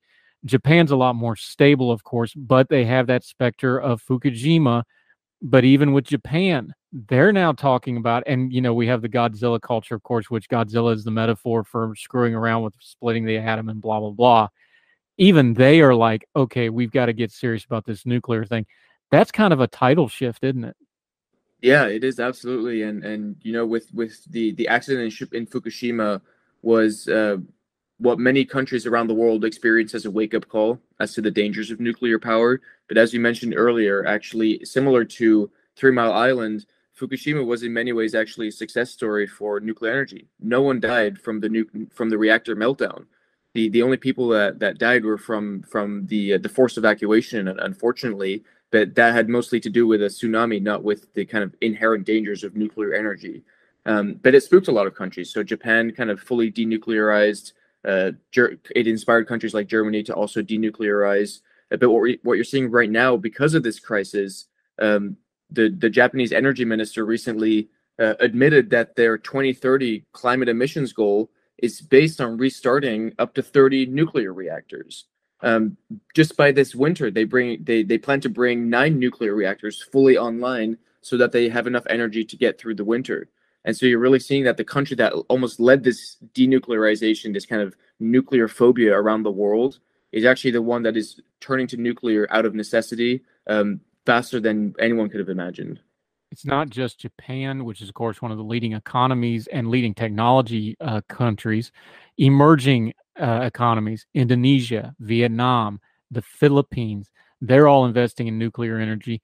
Uh, there's also a subheading here, though, because one of the world we talk about nuclear energy as being a clean fuel, and we should because I don't I don't think you can honestly talk about environmentalism without talking about nuclear energy. I just don't think you can. But one of the world's greatest polluters in China, they're actually quietly starting to fund a lot of these foreign uh, new nuclear energy products. That's going to be an interesting dynamic to keep an eye on, isn't it? Yeah, it is, and I think really what China is realizing as well is that um, reliable, affordable, clean energy is crucially important in the future, and no other source of energy provides it as well as nuclear does. And so they're investing hugely in building nuclear plants in the US. Um, they've got hundreds of nuclear plants planned that, or that are already being constructed. Uh, but they're not just doing it in the US, they're doing it in other countries as well, because they're realizing that if they can make these other countries reliant on Chinese built energy infrastructure, then the Chinese government has enormous leverage over them, very similarly to the leverage that Putin has over over over Europe right now. And so, really, we're seeing that um, China, a country that everyone looks to as like the worst emitter in terms of uh, carbon dioxide, is now also one of the biggest investors in clean energy in the world, and we simply can't afford to fall behind on that. Yeah, let's bring this home to America. You just talked about Japan building uh, more nuclear reactors. They want to build 12 of them. Uh, the opposite is true here. We're closing them since 2012. We've closed a slew of them. California is down to one. Diablo Canyon is actually the picture on your piece in the Wall Street Journal. Now, uh, even California, as far left as it can get sometimes, they're even like, no, no, no, no, don't shut this thing down. You're going to crash the economy. Uh, what has, we understand the Three Mile Island stuff. This has really been mostly regulatory uh, crushing of an industry when we talk about nuclear power, why we haven't built new ones since basically the 70s, right? Yeah, I mean, there was obviously after after Chernobyl and then after Fukushima, there's there just was a lot of apprehension. Uh, after obviously Three Mile Island as well, a lot of apprehension about nuclear energy in the U.S. And so you have the the the regulatory agency in charge of this, which is called the Nuclear Regulatory Commission. Um, and for a 30 year period, um, between the 1970s and 2012, they didn't approve a single new nuclear reactor license, which meant that we been, didn't build any new nuclear. We weren't expanding or modernizing this crucial energy infrastructure. Um, and and even for the the reactors that have been approved since, um, it takes years and millions of dollars to get anything through the NRC. Um, recently, there's a, a company called NuScale, which I also mentioned in the article, uh, they're building a small modular reactor. In fact, the first commercial um, small modular reactor, but it took them six years and a 12,000 page application to get through the NRC. And they reported that it, they estimate it costs about half a billion dollars for them to um, get their application and design certified. And that's just incredibly burdensome on any company that wants to build new technology and that wants to expand infrastructure in this country. Um, and so we need to look at expanding uh, of um, making these timelines much faster, expediting the approval, but also making these regulations um, much more sensible so that we're not holding back this crucial energy source. And even with all Christopher Barnard joining us, even with all of that, we are seeing billions of investment in nuclear right now. Small modular reactors are kind of the hot ticket right now. Next generation, uh, they're trying. There's actually quite a bit of research into some stuff that's not ready to build, but off in the foreseeable horizon in the area of nuclear, especially, you know, being able to maybe put it in like rural areas, things like this, a little bit more portable stuff. Uh, Bill Gates is involved in this, NuScale's involved in this. There's still, even with all that going on, I got to imagine if they're pouring billions into it, even with all that upfront cost you just talked about, even a modest change in regulatory would probably really open the floodgates on this, wouldn't it?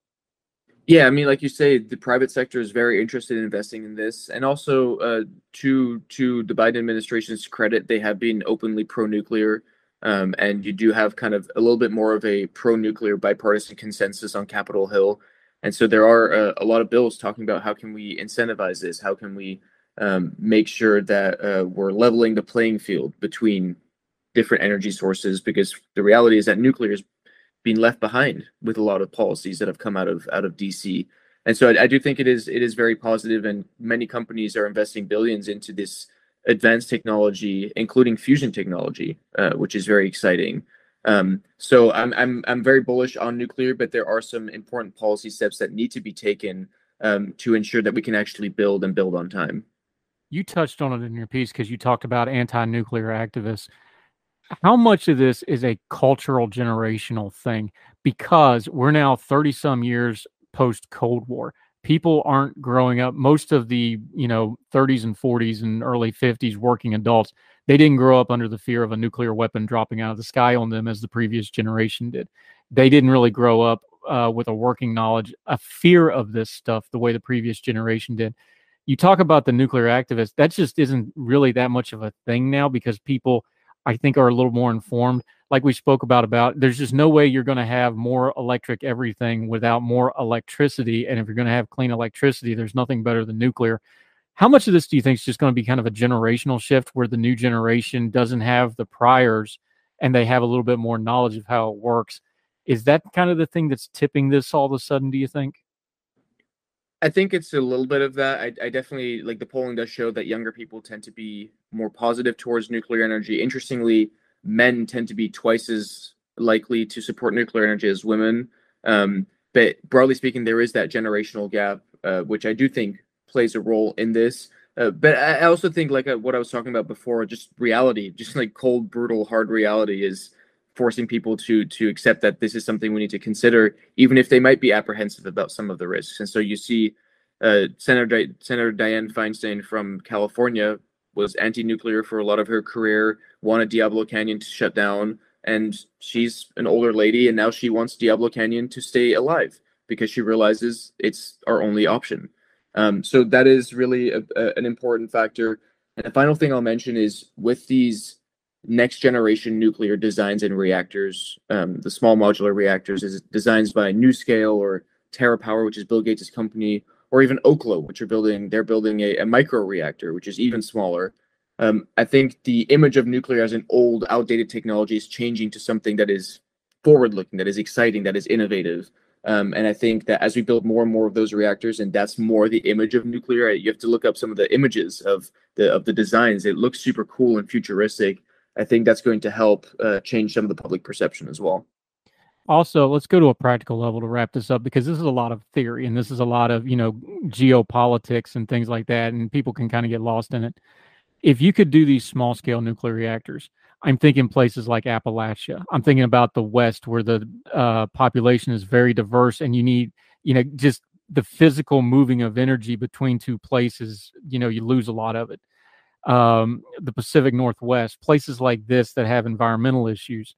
If you could get these small scale reactors into these local communities, what a game changer, not just environmentally, but also potentially economically, because now all of a sudden, a place like Appalachia, you could get people in there that want to run businesses because their energy would be a lot cheaper. You could get them out in the Middle West where all that land you were talking about that's so controversial, plenty of it out there and cheap, relatively speaking on a practical level, this could be a very important cultural, communal, and also economic thing for these communities, couldn't it? Yeah, absolutely. And and there's a really interesting st- statistic, which is that um, for old coal plants that are shutting down, 75% of the skills necessary to run a coal plant are directly transferable to running a nuclear plant. And so you have, like you, you mentioned, Appalachia and, and West Virginia, um, but also some places out west in Colorado and Wyoming and etc. You have old nucle- old coal plants that are being shut down, partly because of economic reasons, partly because of climate and pollution reasons. And there's still that infrastructure. There's still that that skill set. There's a community built around it. And if you can transfer that community to uh, retrofitting a nuclear plant, uh, a small modular reactor on that old coal plant, 75% of those skills are transferable. So those people can can learn the extra skills and just be directly plugged in to what they've been doing for a long time, which is supporting uh, energy in their community, and that's an incredible economic boom. But also, it'll help with a lot of the the um, mental health and, and other problems that we're seeing in a lot of those communities that are being left behind. The final thing I'll say on that is uh, states are starting to wake up to that. West Virginia recently repealed its ban on nuclear energy. Um, uh, there's Idaho, which are building uh, NuScale's reactors.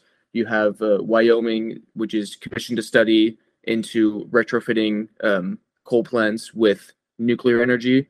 Um, and then I actually testified in front of the Colorado Senate a few months ago uh, in favor of a bill that was being introduced to perform a similar study in Colorado about the, the future of small modular reactors. Unfortunately, the, the bill got um, tanked by some anti-nuclear uh, Democrats in, in the Colorado uh, legislature, but I'm sure they'll reintroduce it and hopefully there'll be another opportunity to kind of show how important this is. And given the current context, it stands a better chance of passing this time. Yeah, Christopher Barnard, uh, outstanding stuff today. Uh, let's get to the really important issue here, though. Uh, this is a heavy topic, but there's something more important. You're half American, half Belgium. I've got a foolproof way to know which half overtakes the other half here. Um, pommes frites, are we going mayonnaise or ketchup? Got to be ketchup. Oh, so the American side wins out. Uh, that's French fries for those of you from Logan don't know what we're talking about. These things are amazing. But over there, if you order fries, you get mayonnaise with them. They don't give you ketchup, do they? So I was really curious. Well, interestingly, there's a there's a type of ketchup which actually came out of Germany, but it's very popular in the Netherlands and Belgium as well, which is called curry ketchup, which yes. is like spicier form of ketchup, and that's the best. I've got it. Uh, I got the green topped ones though, because that red top one's a little rough with all my GI issues. But I've got it in the cabinet. I got to get it off Amazon. I love me curry ketchup. I love to throw, um, especially like a bratwurst or something on a bun with curry ketchup. That's the stuff. Big fan of curry ketchup. Something I brought back from Germany. Uh, Works is the brand, I believe. But yeah, make sure you get the green one. The red one's got a little kick to it. Uh, the red cap ones. But uh, yes, sir, that's in my pantry right now. I promise you. Christopher Barnard. We're going to have you back. Uh, fantastic information. Love talking to you. This topic is just, I, I especially like, like we said, winter's coming. This is going to be a big, big topic as winter rolls around. Let folks know where they can follow you until we get you back on Heard Tell again. Your social media, where you're writing, and what you've got going on, my friend. Sure. So you can follow me on my Twitter um, at Chris Barnard DL. Um, so you can just see a lot of my writing will be there. Also, the organization I work for, the American Conservation Coalition. Um, you can look, look us up uh, online. Also on Twitter, it's ACC underscore national. Um, so a lot of our, our work will be there. And yeah, we're, we're just very excited about promoting nuclear in the future, but also just broad common sense energy and climate policies that balance economic prosperity with protecting the environment. I think that's something that most Americans can get behind. So uh, yeah, check us out and uh, and support us if you want. Yeah, we've had a couple folks associated with ACC on. They're always great. Uh, that old term we used to use, stewardship of the environment. It's something that's catching on in conservative circles in practical ways. Y'all do good work. We greatly appreciate it. Get into that curry ketchup, folks. It's real complicated. You take ketchup and you put curry powder in it to taste and mix. Very hard to do. Let it sit a little while. Christopher Barnard, this was great, sir. Really appreciate your time. Thanks for coming on. We'll talk again real, real soon. Thanks, man. Yes, sir.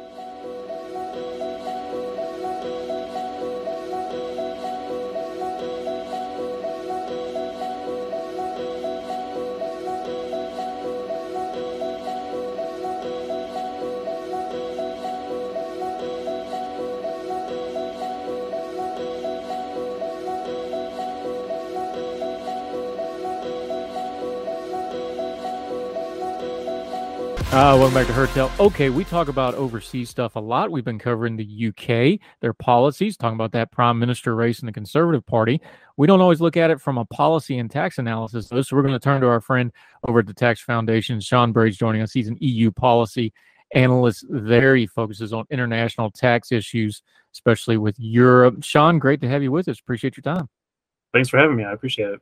Let's start right there we talk about this stuff. Like tax policy is one of those things. It gets wonky. There's charts. There's math. I don't like math. There's lots of big words. Why should we pay attention to overseas tax policy when we don't even have a real good grip on American tax policy? Just to be honest about it. It's a great question. I think the the best way to think about it is tax policies that's passed internationally uh, in other countries, while they apply to the the companies and the citizens and uh, value things that you buy in those countries, um, they also apply outside of those jurisdictions. So, for example, uh, a corporate tax rate in the UK might also apply to US companies that are doing business in the UK. Uh, so that's just one example, but there are many reasons why we should we should really care about what other countries are doing in tax policy. Now, especially true with the UK. This gets complicated in a hurry, but just to give the background, We understand this is a post Brexit issue. We don't know all the issues because they're still sorting them out. They're still trying to figure out things like trade unions and what such. But this is a big deal. It changed how a lot of things were doing with the EU, with the UK, and you know it trickles down. It affects how you U.S. policy goes as well, right? Absolutely. I think one of the main points here is really to focus in on the Good Friday Agreement.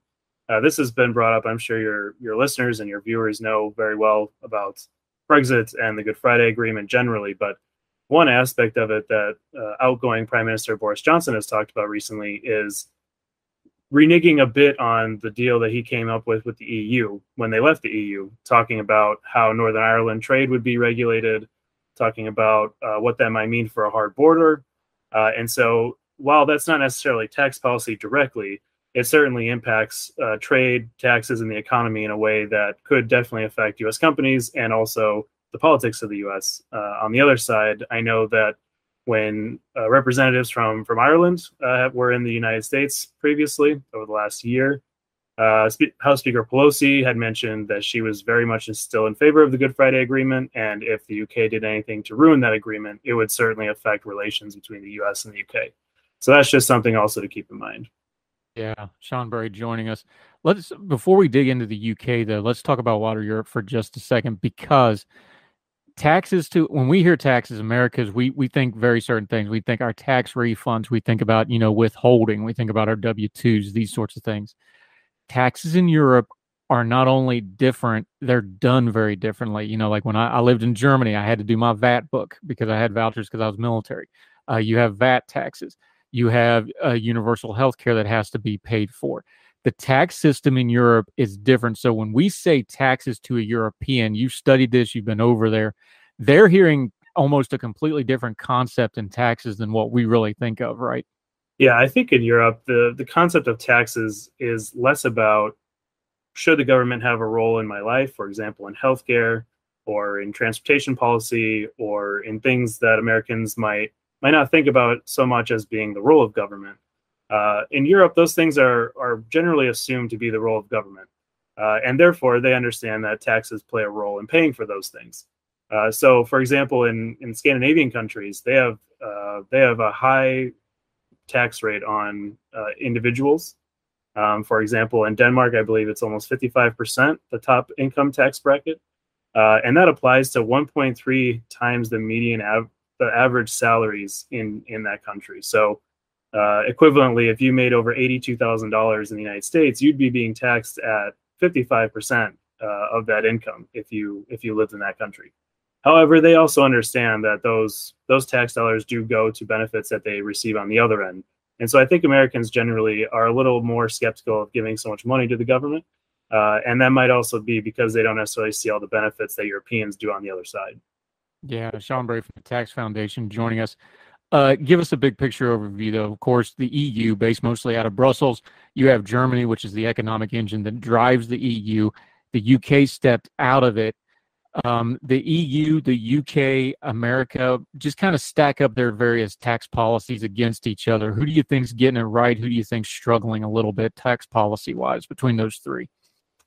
So the Tax Foundation actually does a what we call the International Tax Competitive Index every year, and this ranks the competitiveness of all OECD countries' tax systems, um, including obviously the United States, the UK, and Germany. Uh, and the UK actually ranked 22nd on that list um, out of 37 OECD countries. Um, and the problem wasn't necessarily their their rates; it was more their tax base. Um, they have a lot of issues in terms of having a broad base, which at the Tax Foundation we believe in pro-growth uh, tax policy, and that includes broad-based uh, tax tax policies. So, so Germany has Germany definitely has uh, a more sound tax system than the UK, for example, when it comes to uh, competitiveness, and that's reflected in their export-oriented economy.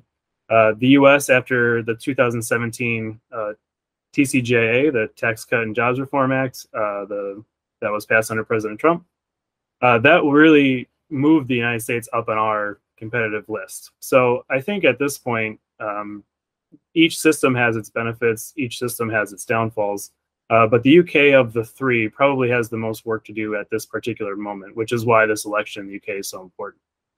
Like we talked about before, tax policy, you know, again, it gets wonky, it gets ideological, it gets theorized really quickly.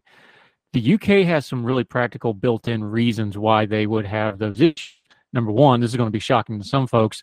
It's an island. So you got to, you know, everything's got to, you know, just basic transportation in and out. It's just a different system than Germany, which is centrally located. Number two is it's not really a big country population wise, so their tax base is decently small when you compare it to other countries. When you're looking at tax policy, sometimes we just overlook kind of the bare bones stuff like population, like geography, right? I think that's right. Um, there's there's a good argument to be made for uh, eliminating carve outs, specifically for, as you mentioned previously, the value value added taxes, which is a consumption tax. Uh, we actually don't have that here in the United States. It would be most similar to a sales tax. Um, but European countries all have, for the most part, a value added tax. And one of the big questions when it comes to value added tax reform is whether they have how many carve outs they have. So, for example, in some countries, uh, when you buy groceries, uh, if you're under a certain um, policy, for example, in a high inflation time period, some governments will pass VAT carve outs. And so you won't get taxed on those particular things. I think the closest thing here in the United States would be uh, the going back to school tax holiday, uh, where you remove the consumption tax for um, for going back to school goods. Um, so in the UK, that's really where they should focus as well, is understanding that carve outs and therefore not having as broad of a base can be a big issue. So these carve outs, though, talking to Sean Bray Tax Foundation, um, these carve outs, though, obviously, that's not only a powerful policy tool, that's a powerful political tool because you're really putting the government thumb on certain things, not always in a bad way, sometimes in a good way. But that's a lot of political power on top of being an economic indicator, also, right?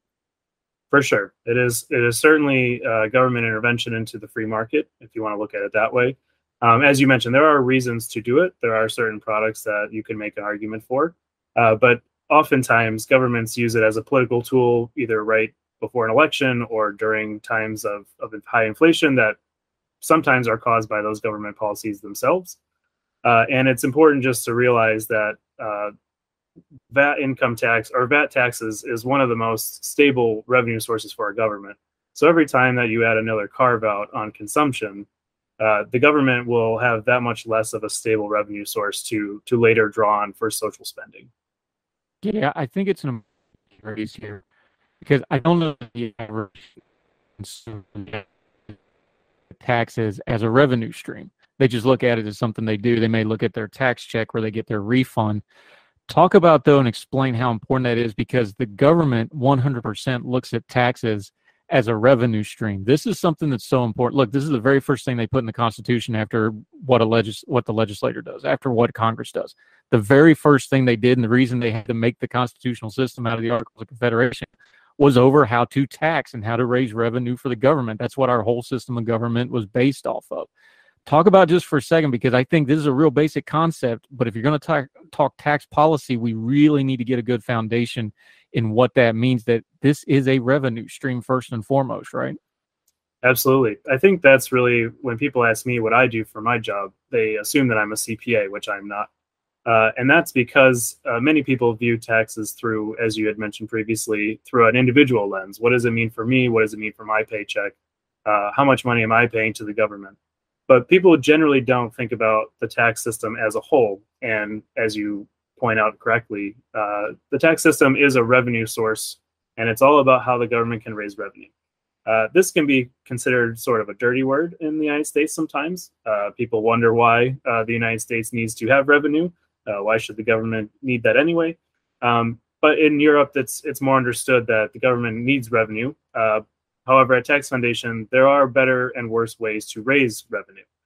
for example, we see that corporate tax uh, taxes on corporations is one of the least efficient ways to raise revenue for the government because it slows down investment, it slows down economic growth, and so therefore we we tend to rely more at the tax foundation on policy choices that focus on consumption taxes and other broad-based uh, principal tax policies that can raise stable revenue even through a downturn because that's when the government actually needs the money the most when they're paying out in benefits during downturns Yeah, Sean Bray joining us. We're going to get into the UK in just a second, but since you just brought it up, it's on everybody's mind. So let's just go there. Uh, words like inflation, words like recession, people don't automatically start thinking tax policy, but tax policy has a tremendous effect on these things because, again, main revenue stream. So when you start talking about fiscal policy, you got to talk about the revenue stream, just like you're balancing your budget at home, although we know the government doesn't do a great job of that. What is the role of tax policy in a debate like this? We just did the Build Back Manchin, or whatever you want to call the uh, the Inflation Reduction Act, which we can debate whether it's going to reduce inflation or not. But this was a piece of it. How are we going to tax corporations? Tax policy in a time like this is really important, isn't it? It is absolutely important. Uh, as someone from the Tax Foundation, I think we think it's always important. But for the general public and the general debate, uh, this was talked about a lot in the Inflation Reduction Act. Uh, as as you mentioned, Joe Manchin finally came around to supporting it, as well as Senator Sinema. Uh, and the book tax in the book tax that, that's a part of of this bill that just signed by the president um, we, in our estimation at Tax Foundation, our federal team has gone over the numbers with our modeling tools, and they show that there's minimal to no inflation reduction in the longer term. Uh, we think this is a problem for the economy generally um, because inflation hurts a lot of people in, in a lot of different ways. It's, it's basically a tax on everybody. Um, so tax policy does play a large role in this, and there are certain taxes that increase inflation and some that decrease inflation. And so it's just a matter of balancing those out in certain times of inflation, and also looking at the short to medium windows of of, uh, a, a given policy. Now, Sean Bray join us. All right, we're going to take a quick break. When we come back, we're going to get into the UK. Uh, they got a little bit of a political race going over there. Who the next prime minister is going to be? One of the top issues they're talking about in these debates in hustings taxes over and over again. Why we should care, why we should pay attention to it. We'll also loop back, talk a little bit more about American tax policy. Sean Bray from Tax Foundation joining us on Heard Tell. More with him right after this.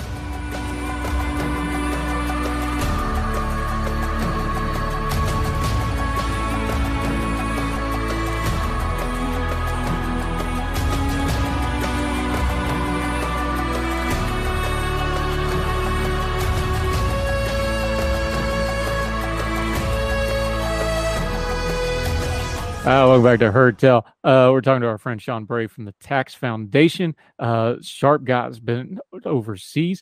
Knows I'm told he speaks French and Deutsch, but we're not going to test that because I've had a head injury since then, and my Sprechen isn't what it used to be, my friend. Um, but let's go back overseas, the UK.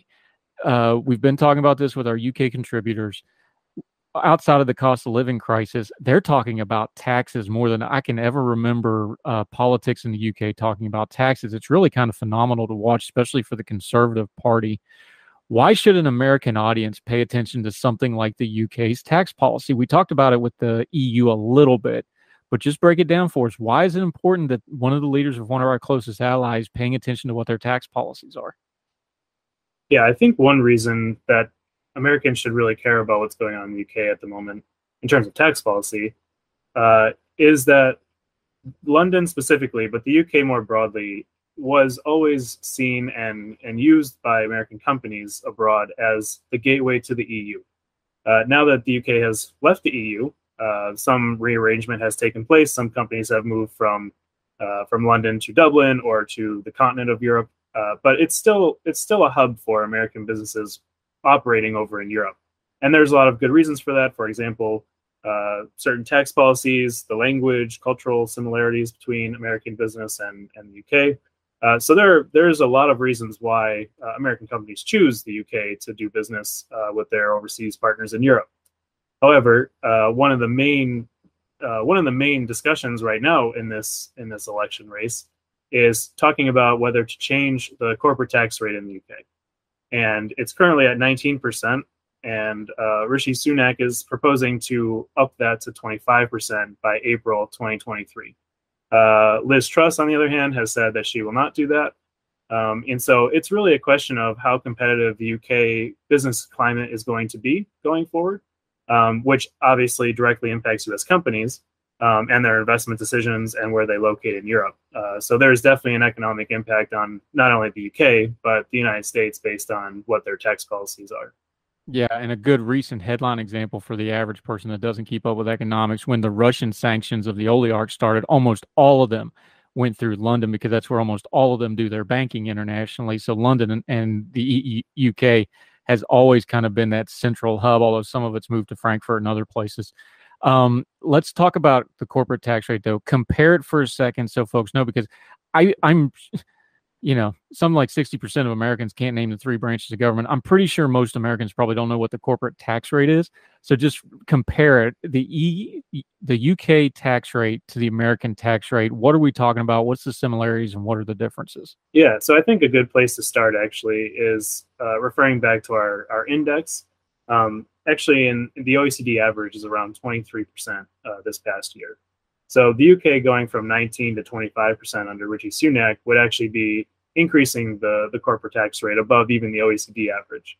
Uh, currently, the United States is around 21%. Uh, President Biden has talked about changing that recently, uh, but for now it's at 21%. Uh, so that would certainly put the UK at a disadvantage relative to the rest of the United States and the OECD uh, more broadly when it comes to tax competition. Yeah um, when you hear somebody like Rishi Sunak, he was a, he was the head of the Exchequer, which is you know kind of like our Treasury, although a much more powerful role. Um, he's a smart guy, Stanford educated. He knows these numbers backwards and forwards. How much of this is political and how much of this is good policy? Because they keep talking about taxes, so the appetite is there. They have the cost of living. Is the policies they're putting out matching what the country needs that's having a cost of living crisis, though? Um, without being too political on my side, of course, uh, we try at the Tax Nation just to take the numbers as they are. Um, I think that it's there are merits to both sides. However, um, in a time like this, for example, Liz Truss's plan is to to keep the rates where they are, to lower tax rates, um, and lowering tax rates in a time of inflation is actually can have negative effects.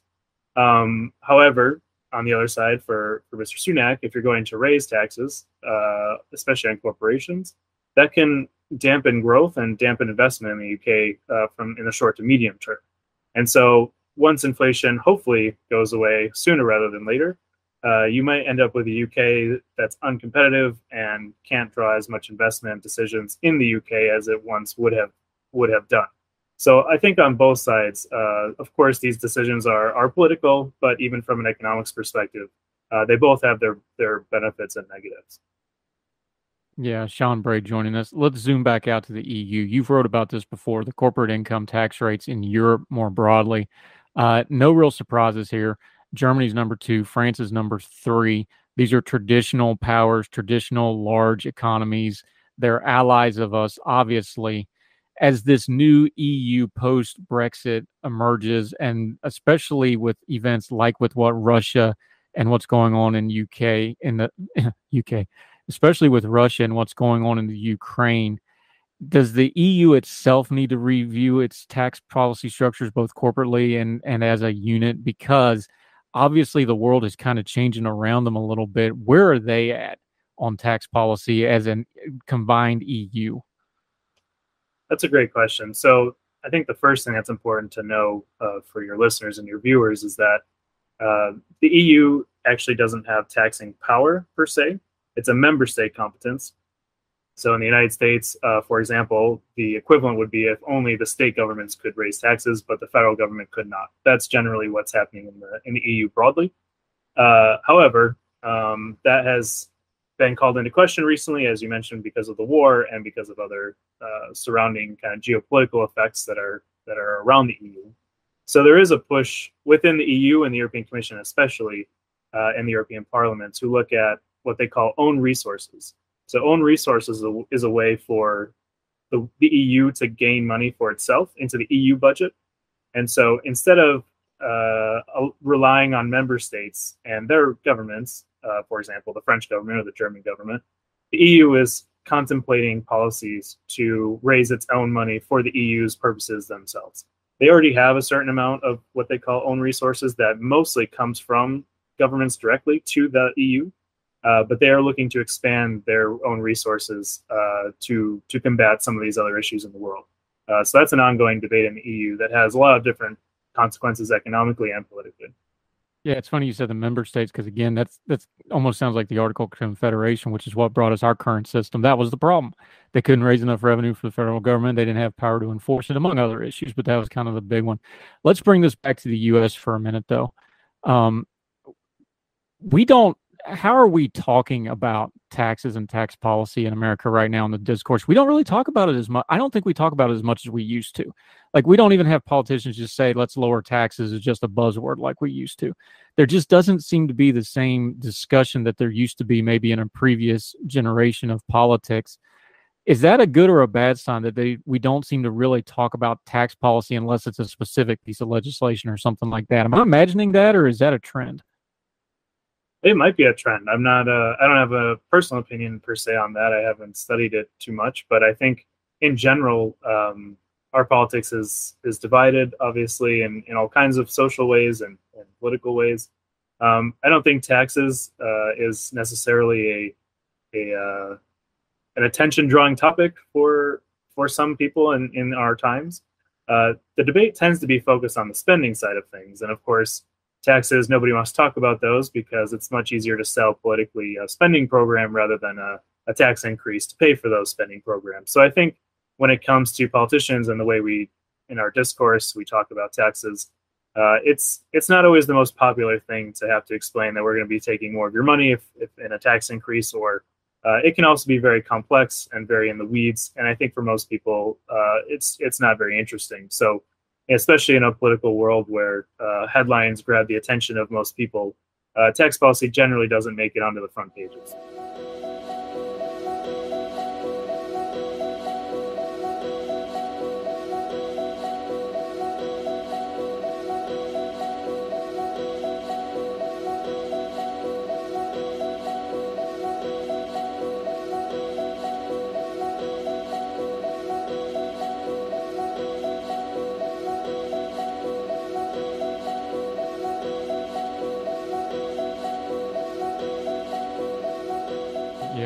Sean Bray joining us.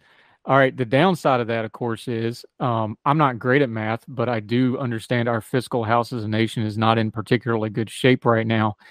Unless we cut spending, rein in government, and or something really strange happens, at some point taxes are going to have to go up just to balance the sheets in here.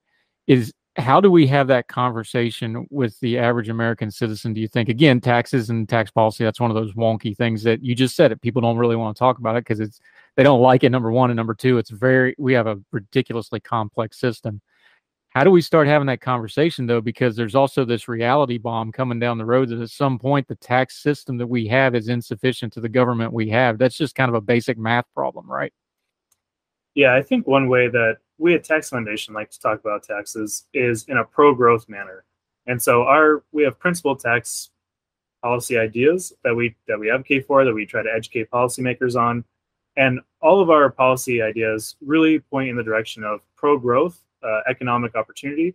And so I think that's a way of talking to the average person about tax policy is when you have tax a tax system that not only generates the right amount of revenue for the government based on its spending bills and its spending programs, uh, but also a way that encourages innovation, encourages investment, stimulates stimulates job creation. Um, I think that's something that most Americans can can easily relate to, and I think in general think it's a good idea. Um, I don't know of many people who would say I want a tax regime that discourages businesses from creating jobs that I might be able to apply for in the future. So I think talking about it in ways that that really relate to the average person uh, and what it means for their family, what it means for buying food, putting it on the table. I think that's where where policymakers should really start talking about taxes uh, in in a layman's way. Yeah, and in that vein, Sean Bray joining us. Um, how detrimental to the conversation is it when we buzzwords things like oh corporations pay their fair share well of course everybody wants that but that doesn't actually mean anything when you go to write a policy it's just kind of a buzzword um, tax the rich um, deadbeats that aren't p- pulling their own weight when it comes to individuals when you're talking about policies though the way we've become a buzzwordy social media debate society that's not really helping anything is it not really. Uh, for example, actually in the EU, they have what's called the the fair taxation kind of approach as as we speak. Um, this has come into the debates about uh, proposals on wealth taxes, uh, talking about corporate taxes, uh, increasing them specifically on American companies, not only uh, in the just general sense, but also in the digital space, uh, talking about the tech companies that operate in Europe that are American. And so this is a this is an ongoing uh, conversation, and not only in the United States but also in Europe. And I think it's important to understand that um, many many journalists write articles talking about, for example, how much money Amazon paid in taxes last year. Um, and a lot of times that's, that misrepresents the actual way that taxes are, are paid. Um, that's a lot of the times you have to consider, for example, in our tax code, we have incentives to invest and to buy machinery and to build factories. Uh, and we give tax credits for those things to businesses. So usually journalists tend not to focus on those and they rather focus on the, the top rate, which can be lowered based on incentives that our tax code gives companies to invest rather than pay taxes directly to the government. So I think it's it's important to have, always have a context when you're talking about tax policy and rates and effective rates, um, especially when we talk about corporations and their fair share or or wealthy individuals and things like that. It's not to say that people shouldn't pay their fair share and they shouldn't do what the law requires them to do, but I think it's important just to understand that there are ways of reducing your tax bill overall uh, that that are productive for the economy and that are encouraged by our tax code legally. Yeah, let's round this up with a little practical application. There's people are scared because the economy is a little uncertain right now. Um, it may not be as bad as some people think. It's bad for some people, but not others, which is part of the problem. And while we have weird economic numbers like you know labor shortages and low unemployment at the same time, you know people are confused, and that makes them a little scared sometimes what's a practical way, something they should be watching for either in the media or in government reporting when it comes to their taxes that they should be actually watching out for? Turn the noise down for us a little bit. What's something in a government policy? Maybe it's something in the Inflation Reduction Act. Maybe it's something that's policy wise coming up. It is an election year, so people are talking about lots of policies. What's something people should be really paying attention to and watching for for own sakes going forward here in the next near future?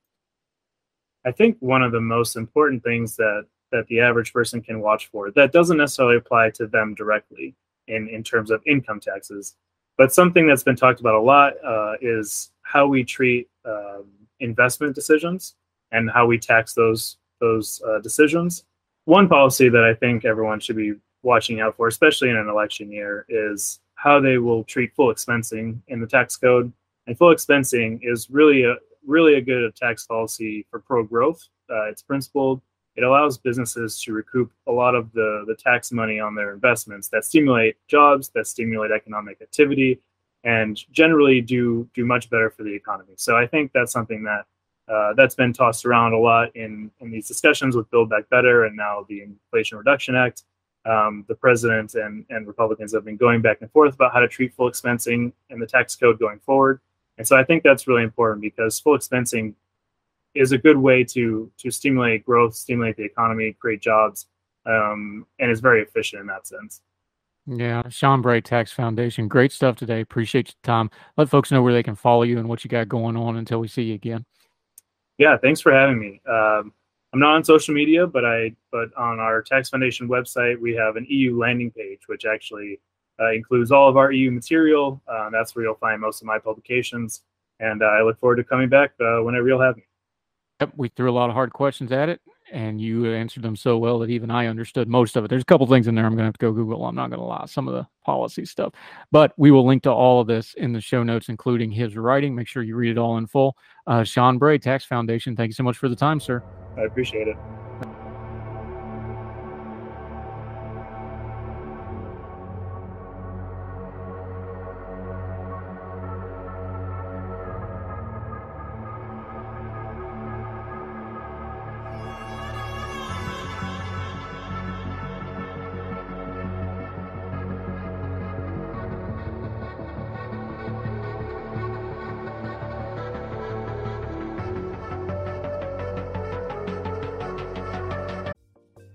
Folks, if you've listened to the Heard Tell program, you've heard our friend Gabriella Hoffman, but you need to make sure you're checking out her podcast, District of Conservation. It's a podcast exploring the nuances of true conservation efforts from DC and beyond. From topic discussions to exclusive interviews with conservation and energy newsmakers, Gabriella keeps listeners appraised of the latest news stories while elevating important voices.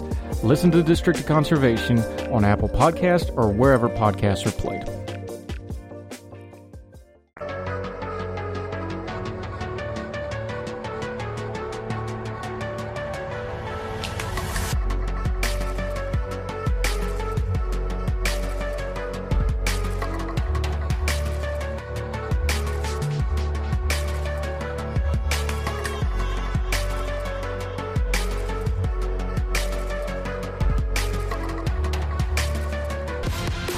Uh, welcome back to Heard Tell. Okay, we've been talking about this for a while. We're probably going to continue to talk about it because obviously nothing legislatively is going to be done about it. That means we may be looking back at White House action. Meanwhile, colleges are back in session. Most of them started this week. So let's talk a little bit about student loan debt. Uh, Flavia Nunez, Young Voices contributor. She's up at UNC Chapel Hill, but for the purposes of this conversation, we will not hold that against her. Uh, thrilled to have you with us, ma'am. How are you? I'm good. How are you, Andrew? Fantastic. Thank you for joining us.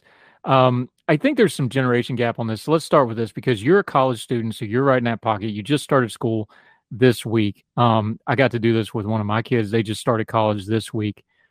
What's the current generation of college students think about this? Because we're all looking at it as the national narrative. So before we get into the specifics of the student loan debt problem, you're the new generation of college students. What do they think about it? What are they discussing it? Are they discussing it at all?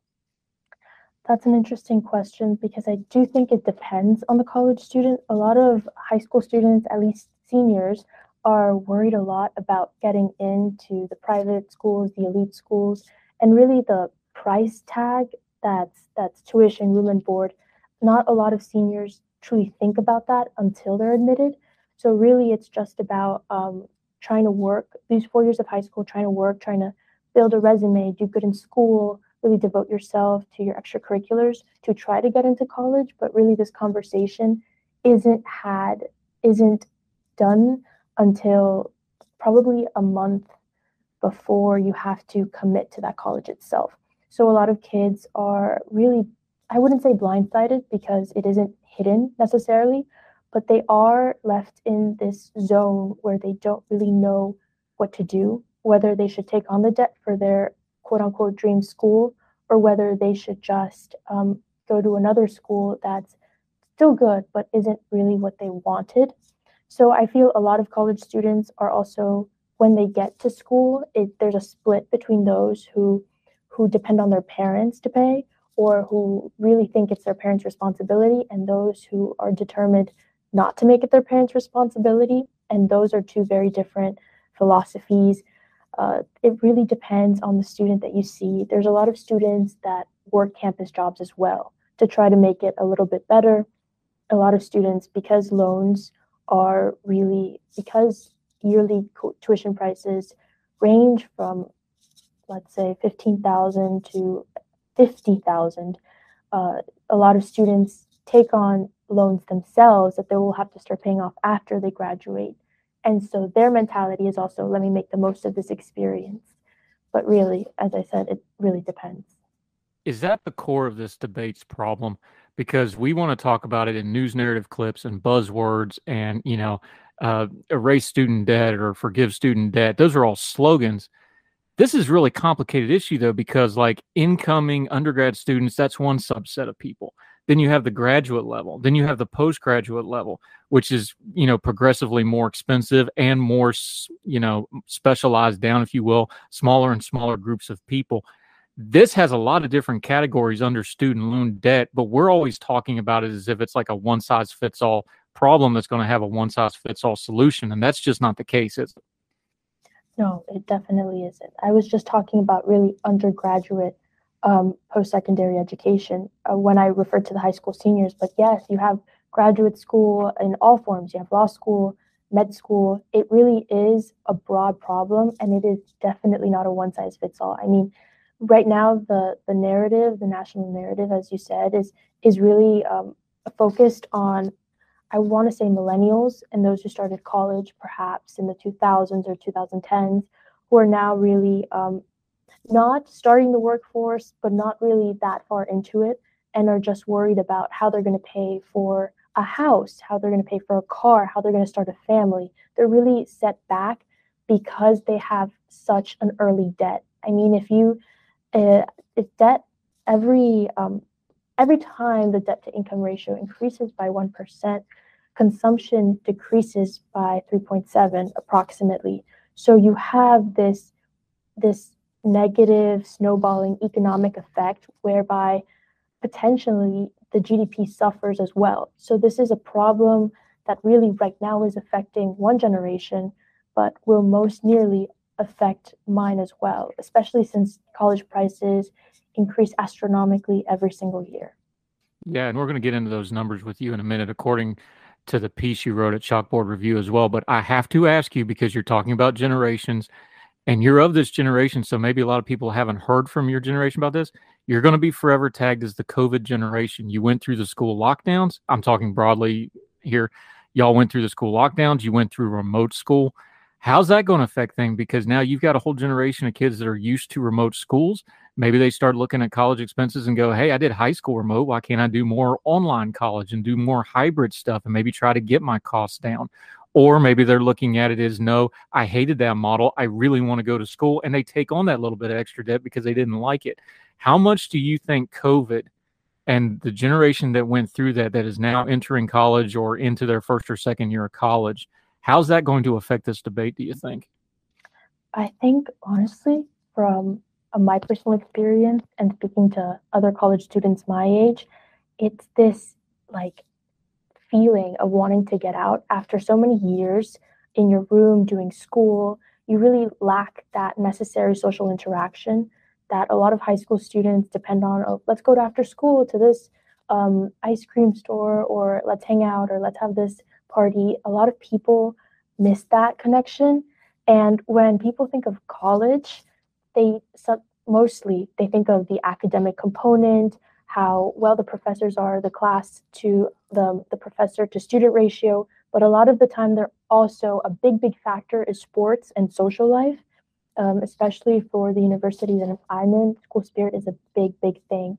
And so are parties. And I feel like that's almost a focus you after so long indoors young people just want to get out and college i feel um, referring to your question yes that makes i it, i believe that that makes people even more willing to take on that extra debt because they think that it will pay off in not just the long run but the short run again this is really a decision that's made for high school students in relative terms about a month so you get accepted and get your financial aid package about a week after, if not immediately after you get accepted. And after that, you have approximately a month to decide whether to accept to pay that amount of money. And a lot of the time, don't really think it through, especially at 18. You don't have you don't have all your cards in order, all the chess pieces on the table. You don't really know if you're going to finish that degree.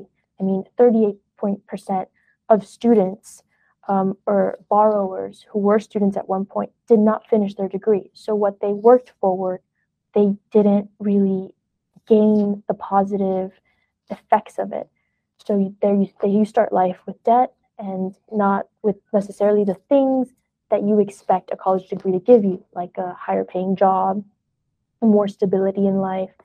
So yeah, I feel like COVID does really change the mindset of of my generation. We really want to go to college not just to learn, um, though we some some of us prefer online classes because of their easier nature.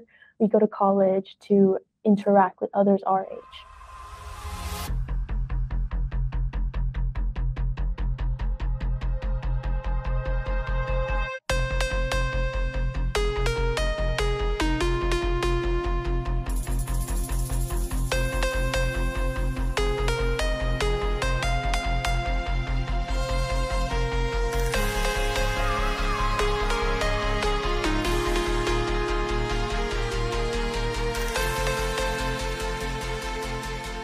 Flavia Nunez joining us.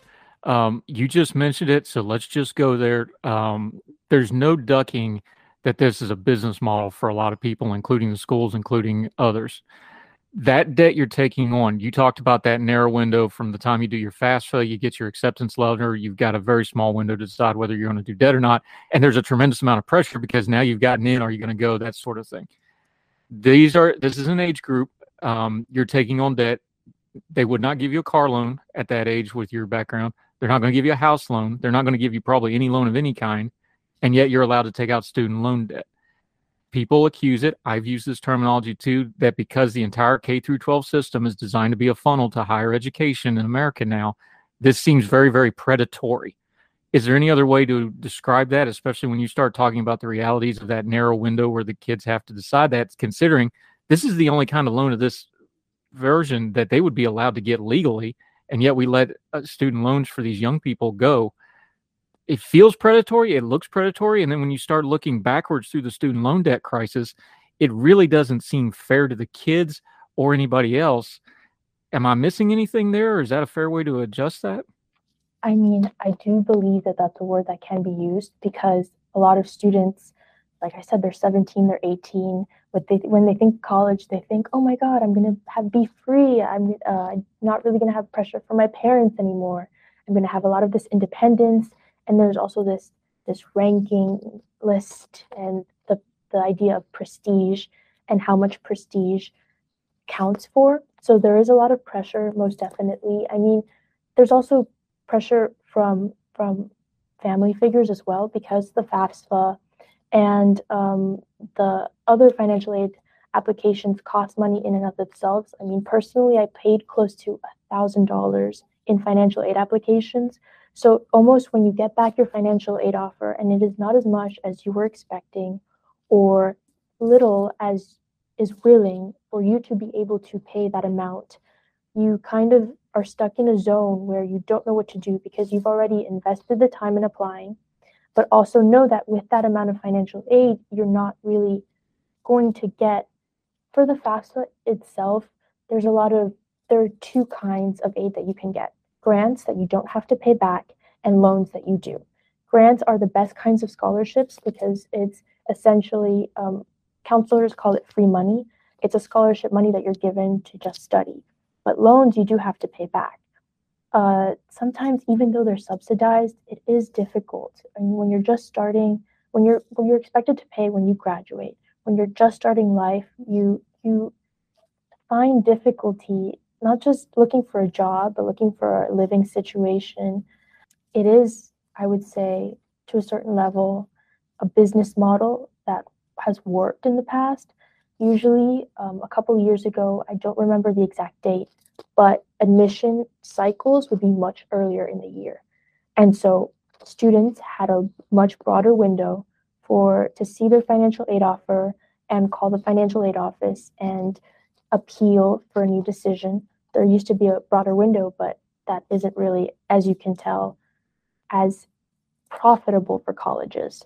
So that window was moved to this month long um, process. For me personally, I did appeal um, a couple financial decisions, but uh, sometimes it's not even the financial aid officers who are at fault because they are truly trying to help you, but a lot of it is just equations that are that are stuck. So you, you your family makes a certain amount of money. This is a certain amount of aid you're going to get, no matter where that money is inputted or exactly how financially able you are to pay for that money.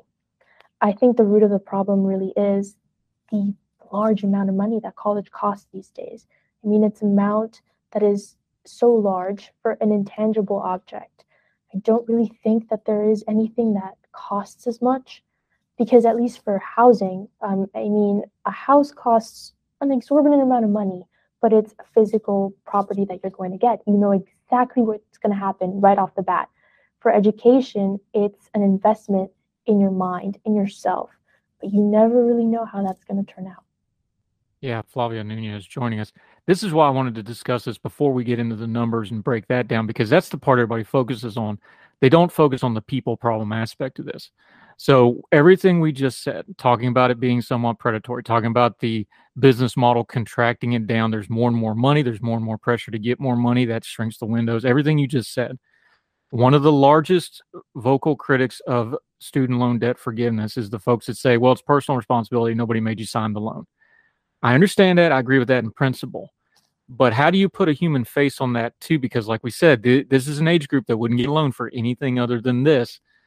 Where do you balance that out? Because, yes, you have personal responsibility, but this isn't happening in a vacuum. This is happening in a sequence of events where there's a lot of pressure put on these very young people to take on this debt what do you think the ratio of personal responsibility to the system is here?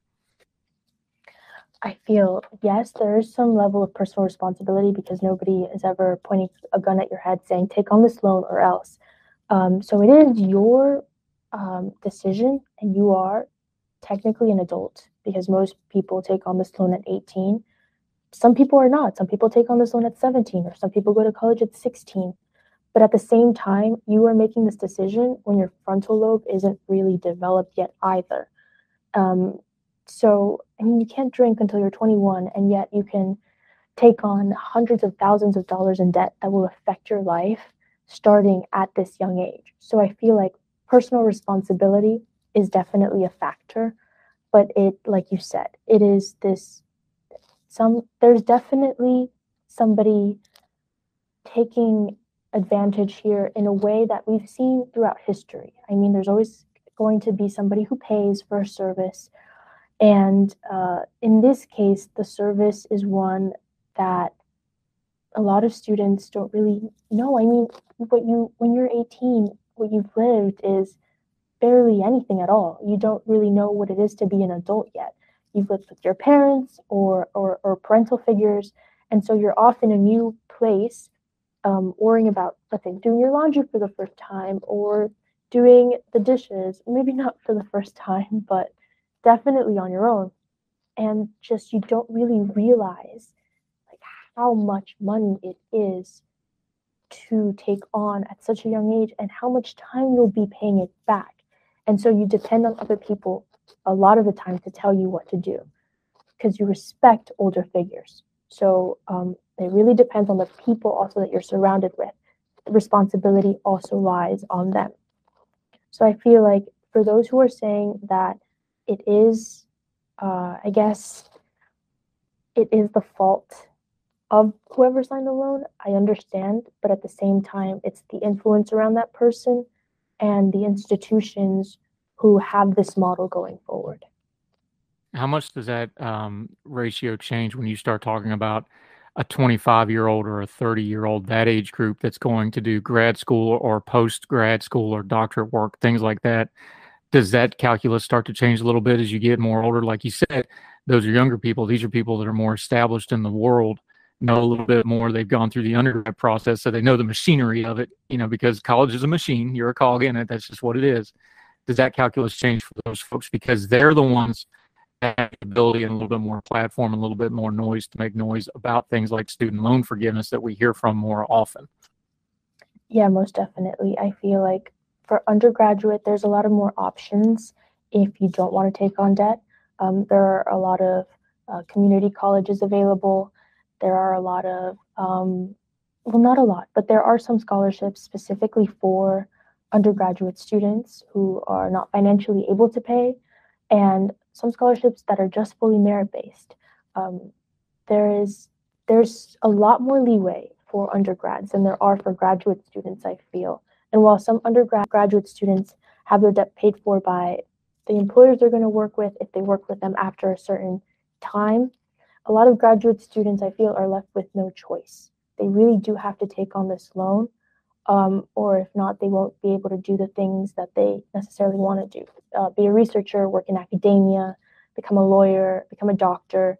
But the logic behind that is that the that it's much it's a much bigger debt to take on graduate school because it's a much bigger degree. Uh, um, it gives you a lot more uh, credibility in your area, and uh, it's definitely what right now some lawmakers are trying to limit. Um, it's this, uh, I forgot the name, but the abbreviation is REAL, and it's this act put forward by congressional lawmakers that most likely will not be passed because it is conservative in nature at this moment. but it limits grad student loans because that is such a big portion of the 1.7 trillion dollars that we are currently facing today. Yeah, Flavia Nunez joining us. We're going to get into those numbers like she just mentioned. She's got a great piece about why the pause in student debt won't fix the problem. We're also going to talk about the pause is coming off from the COVID age and the abatements. That's all coming to an end. What's that means? More with Flavia Nunez right after this on Heard Tell.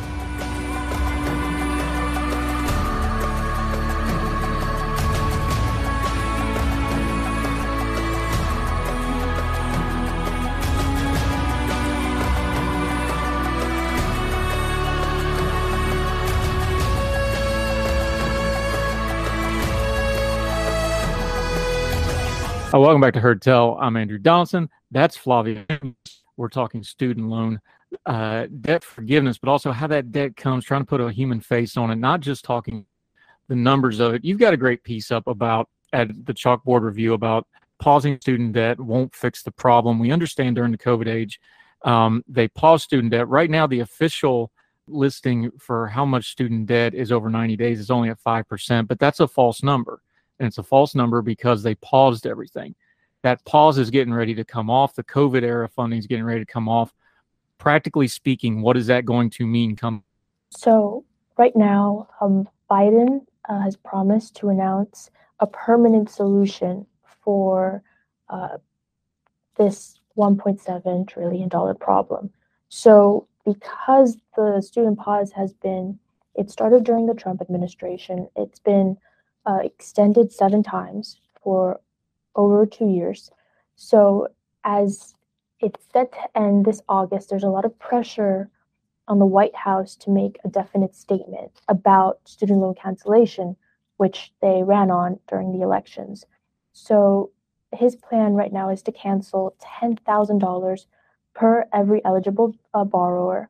When I mean plan, I mean this is what has been discussed, what has been hinted at, but nothing has officially been said.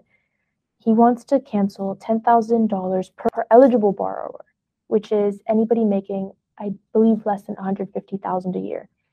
When that happens, there's, as you can guess, a lot of contention whether this is a good idea or a bad mistake. But at the same time, it this idea lacks support from both sides of the aisle um, cancellation on a broad scale is not really seen as acceptable by the right and is not really enough. $10,000 is not enough for the left to be able, they believe, to make everybody who has student loan debt uh, stand on an equitable basis. So I feel as if the decisions right now at a standstill, Biden promised to have answers by April, but that that didn't necessarily happen. He promises to have answers by August. That could or could not happen. If it does, the education department has already a plan in place. Uh, leaked documents show that they have plans to expand borrower defense to repayment um, and really streamline the process of broad cancellation for more and more students. What that means is we can't really necessarily say or know, but taxpayers will be taking the brunt of it as this these loans are funneled through taxpayer dollars that are expected to be repaid to the government. And when they're no longer repaid it's just the people that foot the bill are not ones who have a say in the game. And the pressure on them because let's be adults here. We understand what's going on. We've talked about the postgraduate debt being kind of a separate beast from the undergrad debt. That class of folks predominantly we don't want to get too rush here but predominantly it's going to be a different class of people than some of the undergrads that are taking on debt. These are people that have more influence. These are people that are more established in their careers, probably. They're probably in a little bit different social standings. That affects this, right? Because one of the criticisms of wide student loan uh, debt is what you talked about earlier. The postgraduate debt is a different beast than the undergraduate debt. It's a different group of people who is but that's also the group that's got you know the political power and the social media platforming and the media platforming because let's be honest the media all, almost all of them are um, college graduates and that sort of thing. Is that where this pressure is really coming from or is it more organic than that? No most definitely. I feel like it would be a little naive to think that those who are pushing forward who are making a student debt cancellation, a broader topic, a broader point of discussion, don't have a personal say in the game, it is very likely that those who want student debt to be canceled have a lot of student debt themselves, and very likely that those who don't want student debt to be canceled do not have a lot of their own. Um, so while you could stand on each topic as, like, let's say, a political view or an ideological view, like you're just against um, having the government play a broader role, and so because you lean typically conservative, or you just want better welfare because you lean typically left. There is, I feel, as with a lot of things, but especially with the student debt crisis, a personal uh, reason to be involved. Because if you fight on, let's say, if you really expand this topic on and, and have a large voice, a large journalistic voice on social media or in the media itself, and are able to reach more people or reach lawmakers or influence the Biden administration in any way, you have the you stand to gain a lot in terms of how much, let's say, student debt you will not have anymore after that moment. And there's a lot of you you lose, you're gonna lose hard or you're gonna gain a lot. It could be an organic thing because 1.7 trillion dollars is not something that can be ignored in any capacity, but I do feel like there is a lot of personal motivation in the conversation.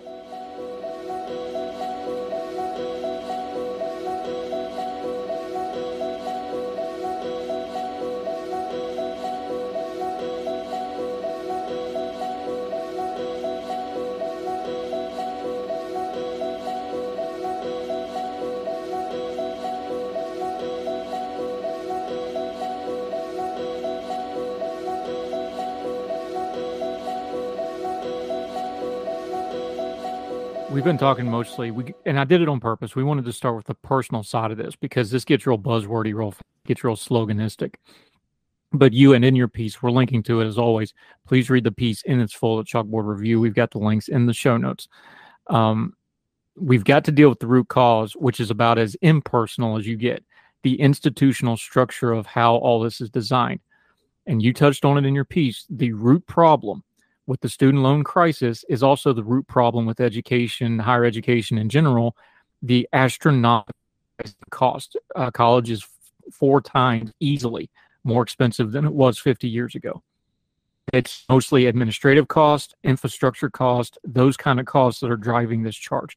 That's the root cause. Is there anything at all to be done about that? Because as long as that beast needs fed, they're going to be looking at student loans and the financial system as the way to do it, right?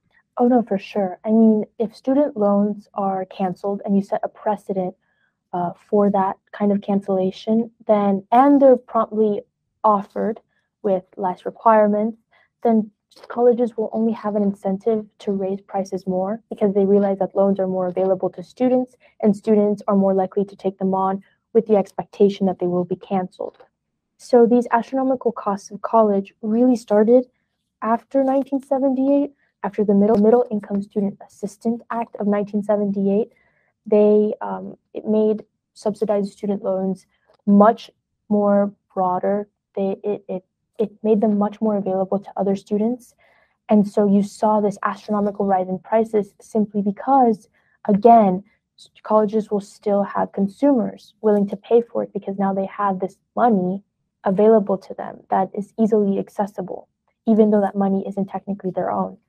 So these astronomical costs of college are um, now that I I started college, I didn't really understand before. I don't think you really can until you sit in a classroom and realize, okay, my tuition doesn't cover this class. It covers um, campus health. It covers uh, how much mental health services on campus. It covers all the recreational services, the gym, the conference rooms, the libraries.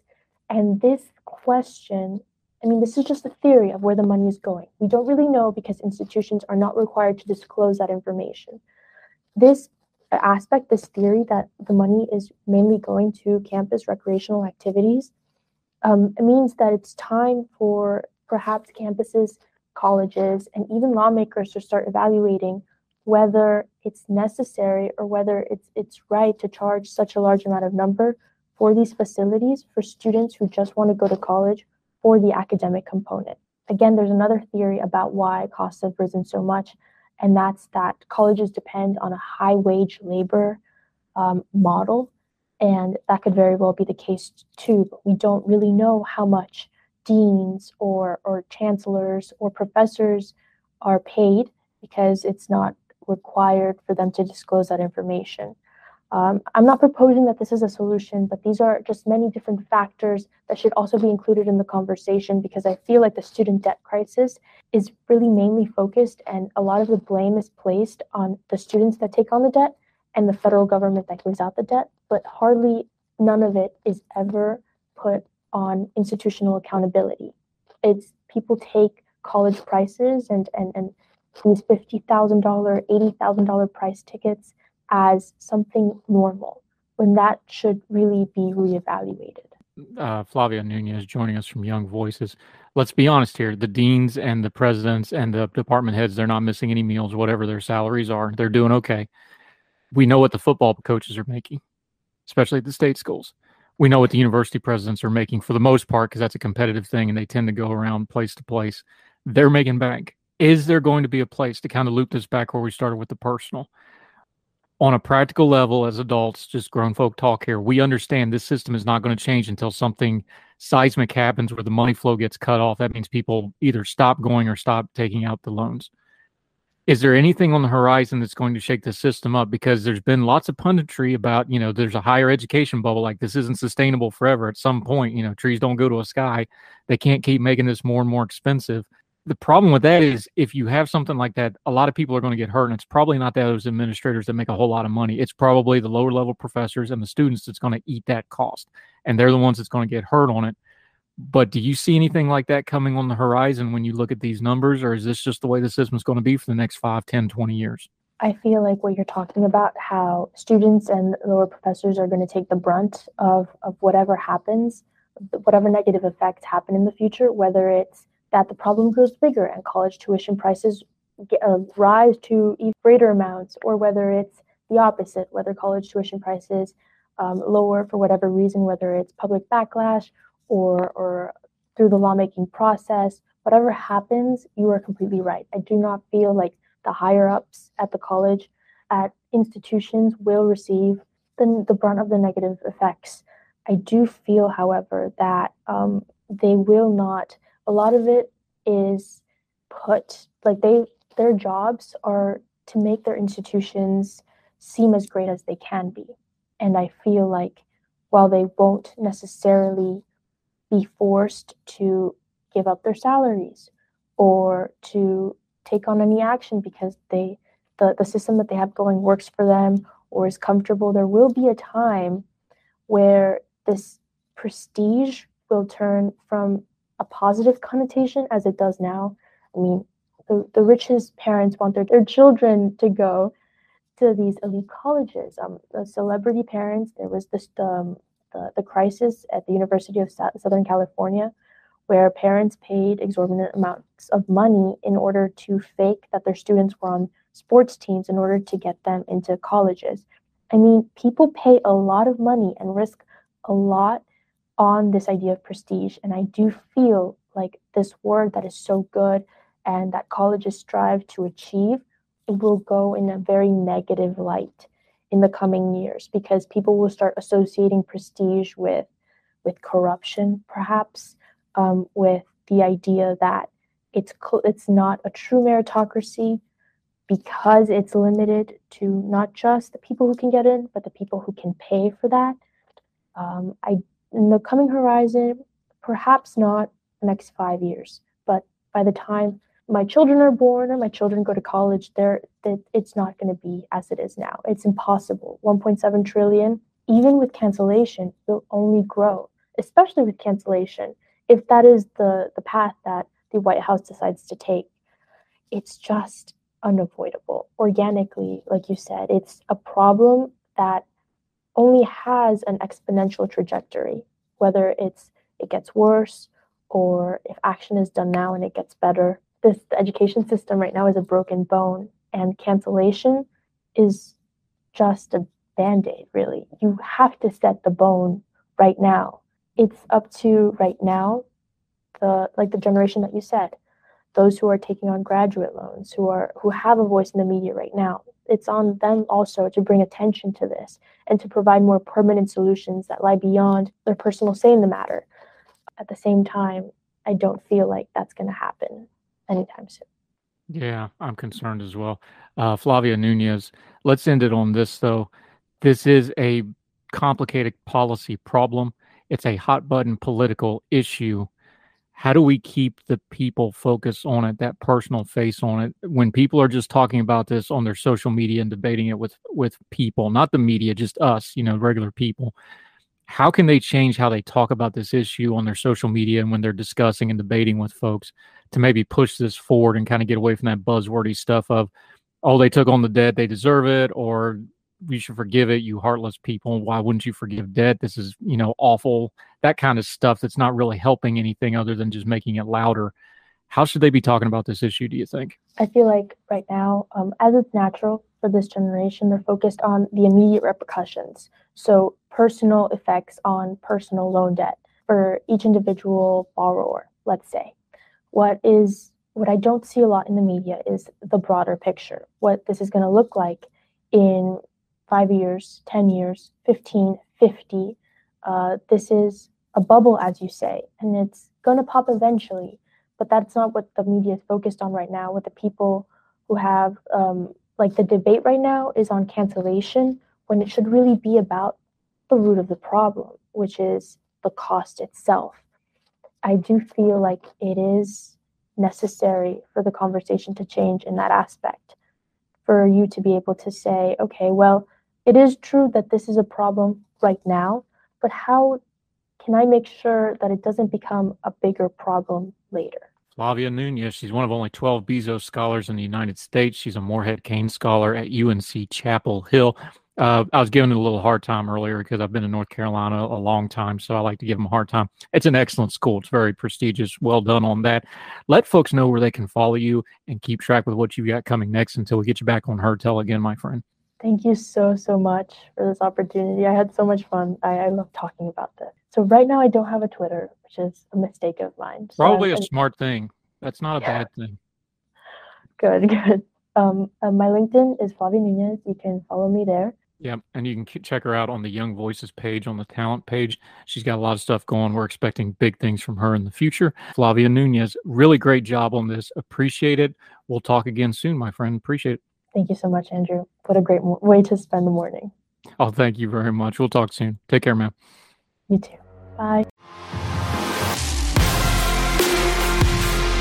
All the music on Heard Tell is provided under a creative content license from monstercat.com. Somos la máquina. For the ones who work hard to ensure their crew can always go the extra mile, and the ones who get in early so everyone can go home on time, there's Grainger, offering professional grade supplies backed by product experts so you can quickly and easily find what you need. Plus, you can count on access to a committed team ready to go the extra mile for you. Call, clickgrainger.com, or just stop by. Grainger, for the ones who get it done.